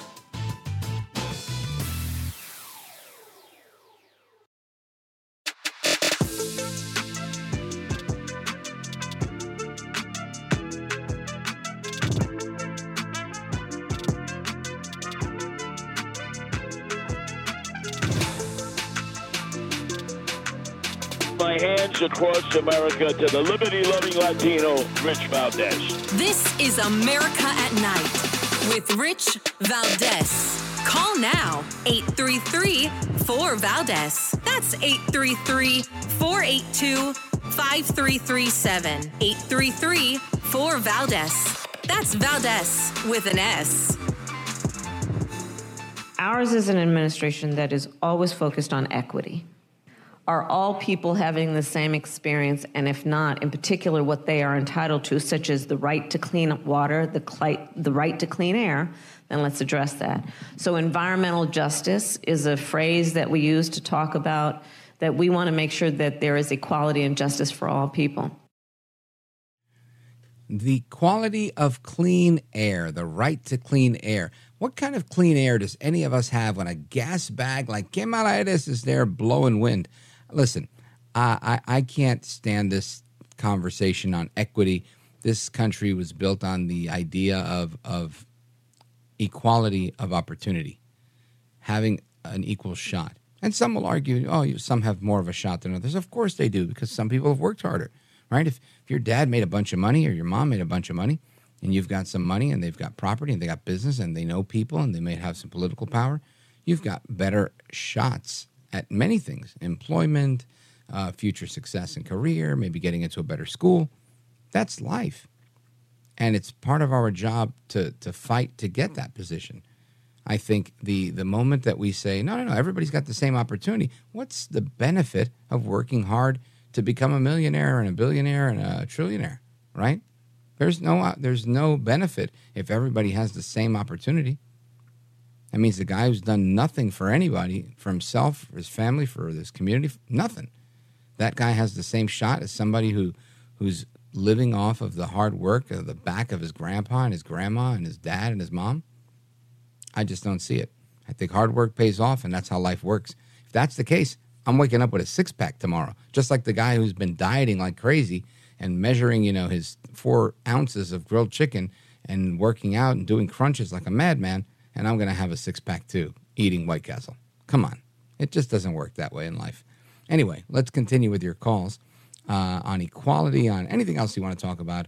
Um, let's see, where was I? I had left off with. Let's go to Lucky, Durango, Colorado, KDGO. Lucky, welcome. You're on with Rich Valdez. Go right ahead. Hey, Rich, can, Hey, Rich, can you hear me? Yep, America hears you.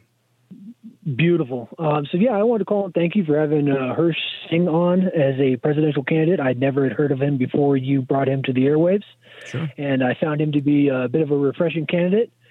And I was specifically calling in uh, with your question to him about uh, the people that say, think that the Russian aggression was the cause of the Ukrainian war. And I, I wanted to bring up a few points. Uh, back in 2014, uh, uh, Ukraine actually had a colored revolution, um, and you can argue about who was the uh, you know members of, of, of any intelligence mm-hmm. agency that may have funded that or not.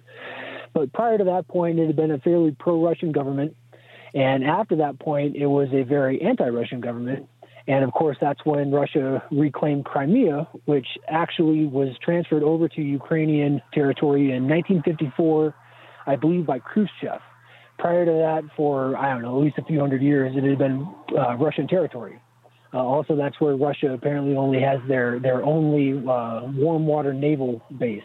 Right. Um, so obviously, it was very strategically important for Russia to maintain, uh, you know, uh, control of that of that area. Um, and once uh, the anti-Russian government came into Ukraine, they actually started uh, coming uh, Lugansk and, and Donetsk, I believe the two regions are. Yeah. Um, in the eastern Ukraine, which are predominantly filled with uh, Russian people. Now, you can argue why the Russians are, are in Ukraine. And you got to get to the point, Lucky. Uh, okay, well, my, my point is that everything that, that most of the media reports about it being Russian aggression is not, in fact, at all true. And the guy that uh, uh Hirsh Singh uh, or, uh, mentioned, or sorry, uh, and Douglas Macgregor is actually very factual and has a lot of good points. Um, but if you do any history on the lesson, you'll realize that it's actually the Ukrainians who have been killing Russian civilians in the eastern part of Ukraine uh, since 2014. And, you know, like Russia or hate Russia, they weren't the ones that instigated a lot, and so it was in fact, um, you know, I, I, I would argue it was the CIA under Obama. Sure, I, I, would agree with that. The, the the problem that I have with any of those theories um, is is ultimately how it was the Russian army that amassed, I don't know, 100,000 troops on the border of Ukraine and left them there for, I don't know, 15, 20 days or whatever, saying that they were doing a training exercise. Only to once they, they had amassed the amount of people they needed, they went in to take um, the um, Donetsk region. And they took it, and Ukrainians fought back, and they keep fighting, and they, they continued to fight a war where they had air power, and the Ukrainians had none. And th- this continues to go on today. Uh, I can't sit idly by and say, oh, well, you know, Ukraine, all of Ukraine was once a part of Russia. Therefore, you know, they're just reclaiming their old territory. You know, that's like somebody coming to the house that I, I live in and saying, oh, you know, I used to live here years ago. You're in my room. F you, I'm going to shoot you. So th- that that's my position there. I, don't see any um, any defense of what Russia's done here uh, I think that Russia is, is guilty as sin. Now, there's talk of biolabs and this, that, and the other. Putin could have bombed these biolabs and been done with it. Strategic stuff. Use a use a the equivalent of a SEAL team. Russia has has a is a military power, but they didn't do that. They're in a long and involved war, and then all I can do is take Putin at his word. And he himself authored a 500 page document I don't know, three or four years ago. And he said, We're taking back everything that was once part of the Russian Empire, which included all of Ukraine. So, um, again, I understand that there was property that was leased in um, in Crimea, where they where they had their um, their naval operations. Great, we can lease stuff to anybody we want, but ultimately, your lease expires or you get evicted, and then you, you got to go right? You don't get to say, I'm coming back with my army and we're going to take everything over. So I do agree that there's a propaganda war on both sides. I do agree that the CIA under Obama was doing very shady things. Uh, in, in fact, probably uh, promoted by Joe El Baboso Biden himself while he was there. We've seen some of the dirt that he was doing while he was there. But I don't think uh, Vladimir Putin gets a pass, nor is he a hero. I think he is trying to take as much power and, and real estate as he can and it doesn't mean that Zelensky and the Ukrainians are innocent either. So that's where I stand on it. Lucky, thanks for the call. I appreciate it. Big shout out to Durango, Colorado, KDGO. We're coming back to the rest of your calls and more straight ahead.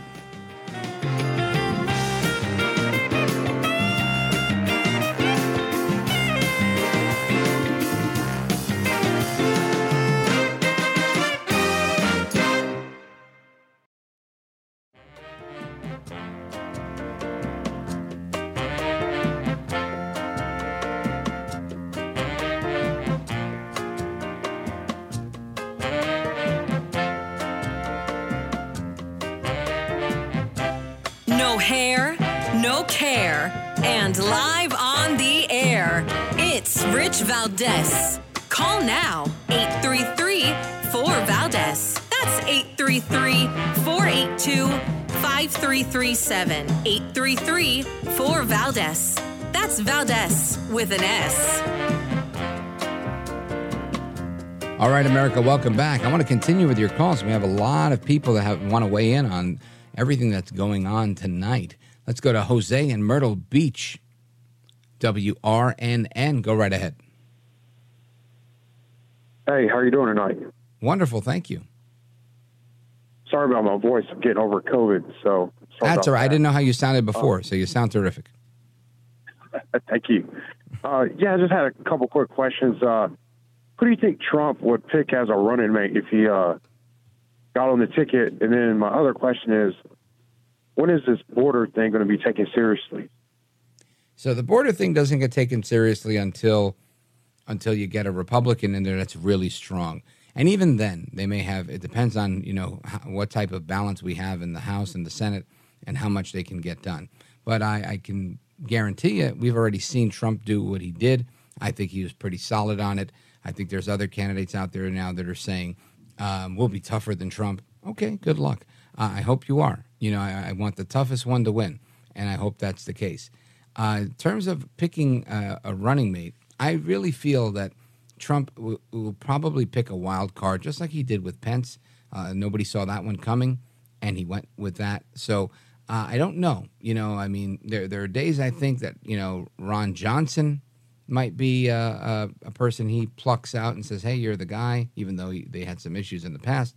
Um, there are days where I think um, it would be might be Kari Lake, who um, was his pick for uh, g- governor in Arizona, but I hear she might be running for the U.S. Senate. So I, I, I really don't know. Um, whatever the case is, I think Trump's going to pick somebody that's going to help him win and put him over the top. I would think that's got to be somebody from a Midwestern state or from the South. But again, conventional wisdom goes out the window when you're dealing with Trump and all the nuance that comes in the news because, you know, every day there's a new story against Trump. So that's kind of where I'm at with that one, Jose.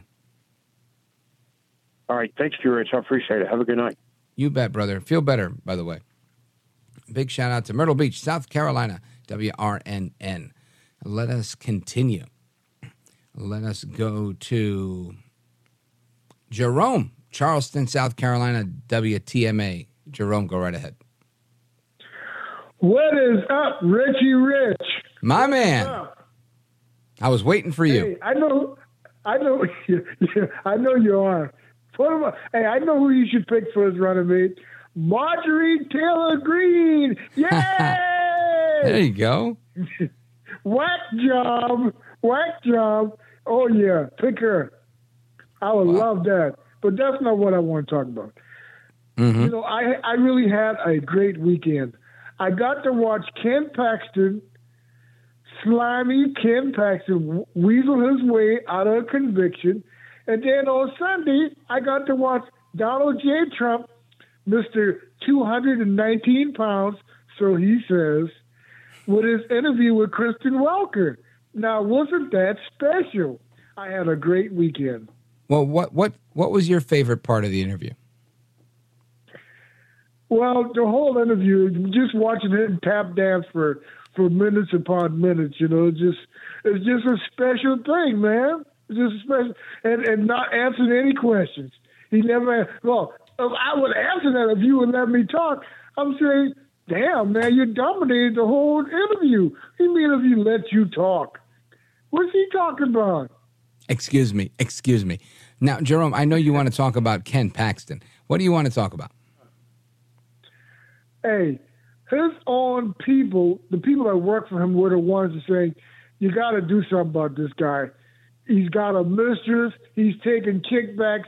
He's crooked as crooked can be. And in the end, what happened? He wins. He gets acquitted. Nothing happens to him. He was vindicated and cleared of all charges. Yeah, all, hey, all legitimate, all legitimate, right? Well, Right. I- went through the process, right? right? I think I had to eat it when they impeached El Trompito once. They impeached him twice. I complain. We eat it. We move on, right? Here we are running for president again. That's Hey, how it works. Testify. He didn't testify. I was just wondering, is Trump going to be able to, when the, when those trials start, with him and his uh, compatriots start, when their trials start, are they going to be allowed to not testify? Well, of course, that's a constitutional right. Right? You have a right to, to testify to defend yourself, Sixth Amendment right. Then you have a Fifth Amendment right to not incriminate yourself and to say, you know, um, you plead the Fifth. So, I mean, that's thank God we have constitutional rights that allow for that. If he testifies, all of America's going to be watching. You know, of course, if he says anything, all of America's watching, right? NBC News is a new thing again. Meet the Press probably had the best ratings ever with the Kristen Welker interview. But I'll tell you this where I'd love to see Trump testify is in Congress. I would love to see him testify in Congress and be the be the um, the voice of reason. You know, to come out here and say, "Here's what I saw as president." You know, to kind of just spill the beans on everything. I think that would be terrific. And I don't know if it's going to happen or not, but I'd love to see it. Jerome, thanks for your call. I appreciate the entertainment and the uh, alternative view. Always a pleasure. Big shout out to Charles, uh, Charleston, South Carolina, WTMA. Let's go to Yeah, the Welker interview. Uh, just I'm getting in my ear from my producer. The most viewed Sunday program. Do you think it was because of Kristen Welker? Come on, just shy of three million viewers. So there you go. Now uh, let's go to Monica in Pendleton, Oregon, on KUMA. Monica, go right ahead. Hi, good evening, Rich. Hi. Hi. Um, yeah, just to start off with, just on a quick little side note, my father, Richard Green, he's quite infamous here. He's always wanted a businessman for president, and well, we all know that our our Donald Trump was a businessman. Mm-hmm. But on the main topic at hand, which is just you know bugged me for years, you know, there's all these touts of freedom of speech, and I see, you know, I was taught that freedom comes with responsibility. So less than, you know, you speak of something, you know, one's got to be, one's got to know what they're talking about because, and do a fact check because they need to be held accountable for what they're touting off about. And in my view, you know, they tout off a bunch of profanities, you know, they look stupid. So that that's about all I can come up with at the moment. Yeah. But anyway, thank you so much for taking my call. oh, it's my pleasure. How's the weather in Pendleton, Oregon? KUMA. Oddly, um, right now it's it's really windy. I'm hoping we'll have some rain. We have a cold front moving through. Um, we're supposed to have winds about roughly 20 miles an hour tomorrow. Tonight, the temperatures are supposed to drop like in the higher 40s, and uh, tomorrow, I believe it's supposed to get in the 80s, just high winds. And wow. I'm not a fan of dry winds. I'm hoping we will get rain. Yeah, but 80 doesn't sound too bad. Monica, thanks for the weather report, and I think you've got a great point. I appreciate it. Um, big shout out to Pendleton, Oregon, KUMA in the building. Folks, I'm going to take a quick pause right here. We're going to come back to your calls and more straight ahead. This is America at Night with Rich Valdez. Call now 833 4 Valdez. That's 833 482 5337. 833 4 Valdez. That's Valdez with an S.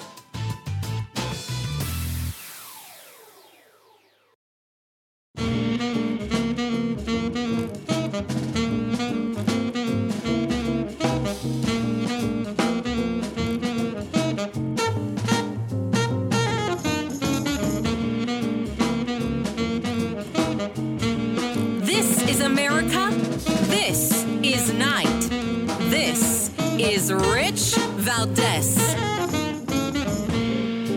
All right, America, welcome back. Vanna White has been reinstated on Wheel of Fortune. She's back and she's making more money than ever. God bless her. Uh, I was just telling somebody a funny story. Somebody sent the things on the internet are crazy.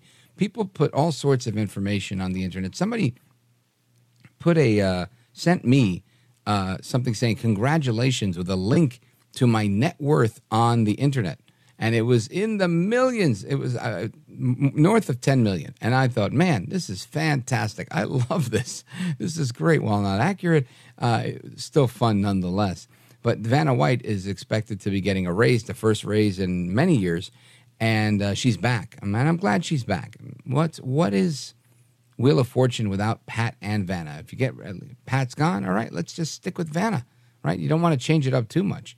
I mean, sometimes change can be good, but it takes getting used to. And come on, nobody turns a letter like Vanna White. Let's continue with your calls.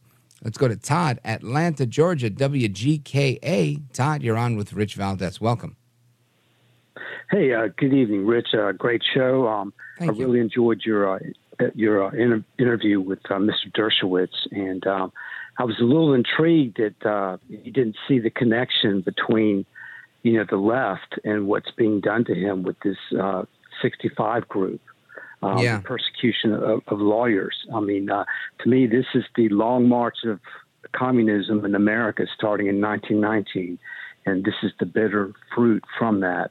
You know, on, on all levels, all of this. Oh, for sure. Well, I think he alluded to that on multiple occasions, saying this is, you know, the radical left, the far left, and uh, and he's right. And that's, I mean, the far left, uh, the radical progressive movement, whatever you want to call it, all of them have their roots. These are all communist sympathizers wrapped in new wrapping, right? They're they're dressed in drag, as the, the great one would say, and uh, and lamentably, that's where we are. And you're right.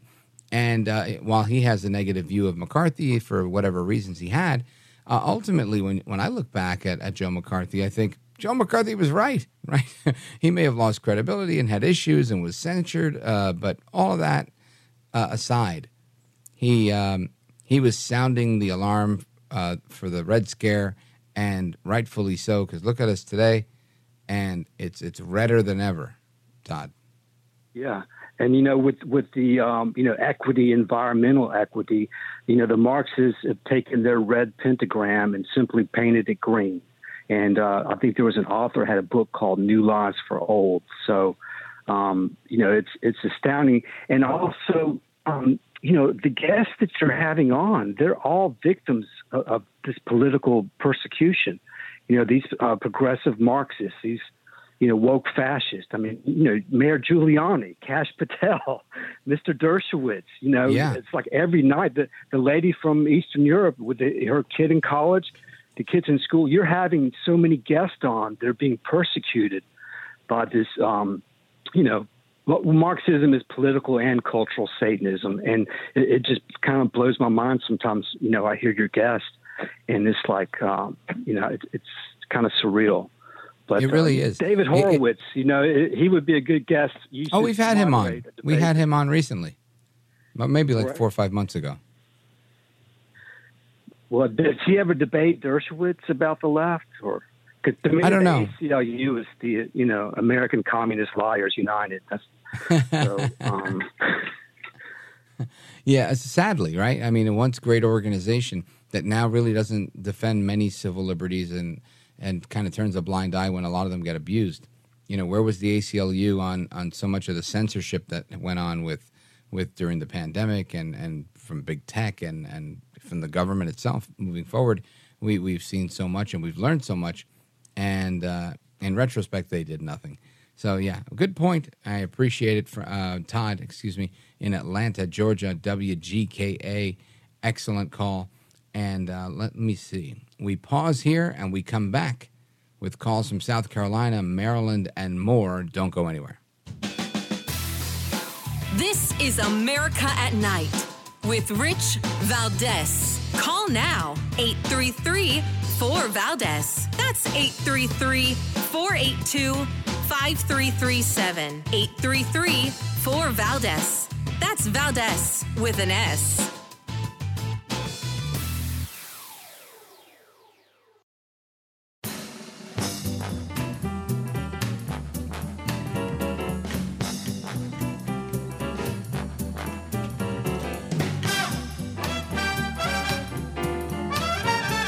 No hair, no care, and live on the air, it's Rich Valdez.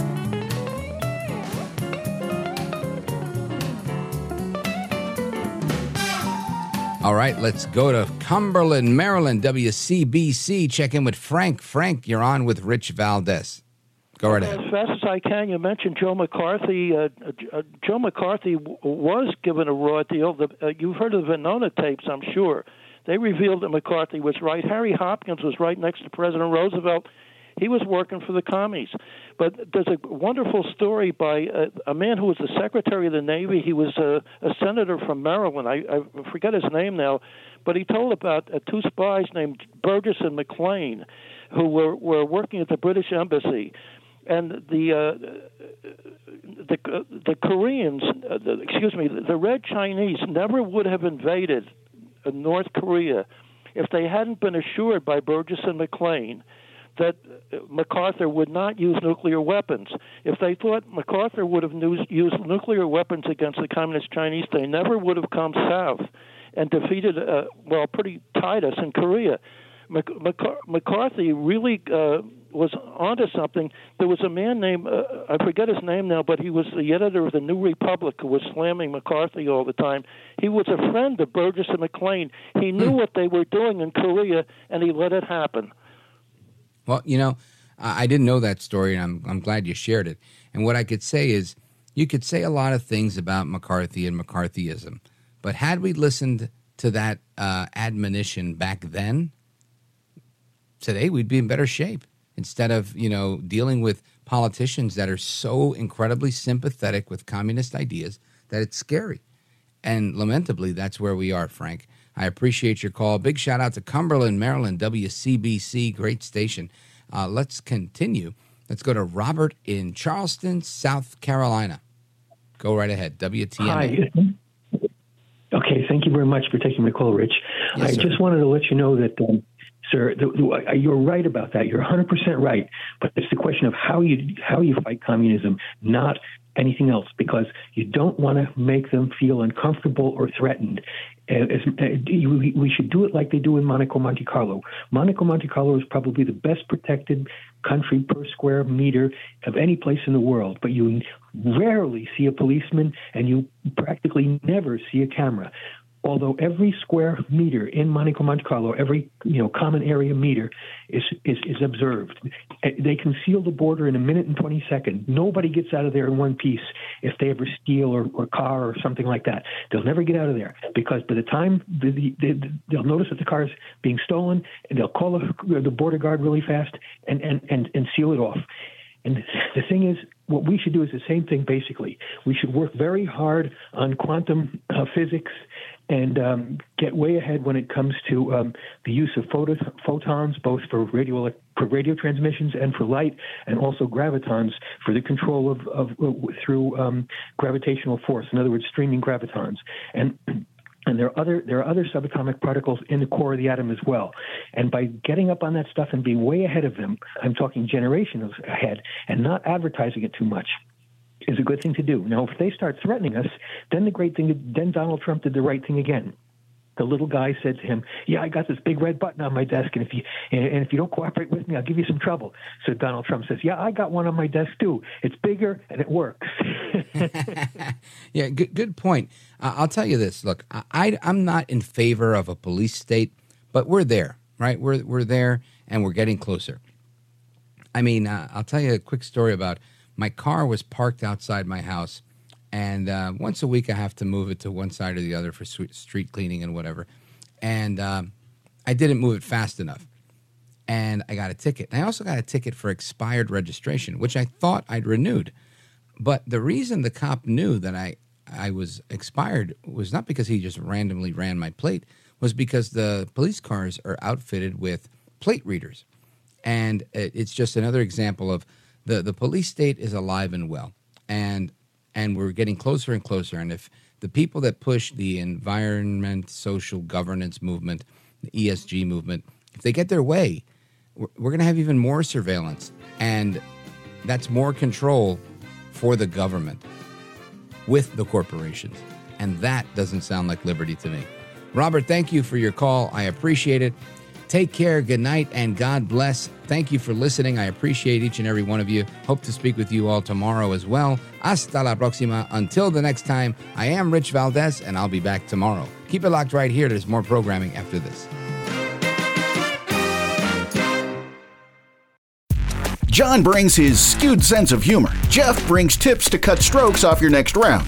Together, it's those weekend golf guys. They'll pay a lot of money to PXG and Titleist and Callaway and on and on and on, right? How many yards do you think you're going to pick up with that extra driver? I think I can get an extra 5 to 10. What if I give you 15 to 20? you pay me more. Jeff Smith teaches on a sliding scale.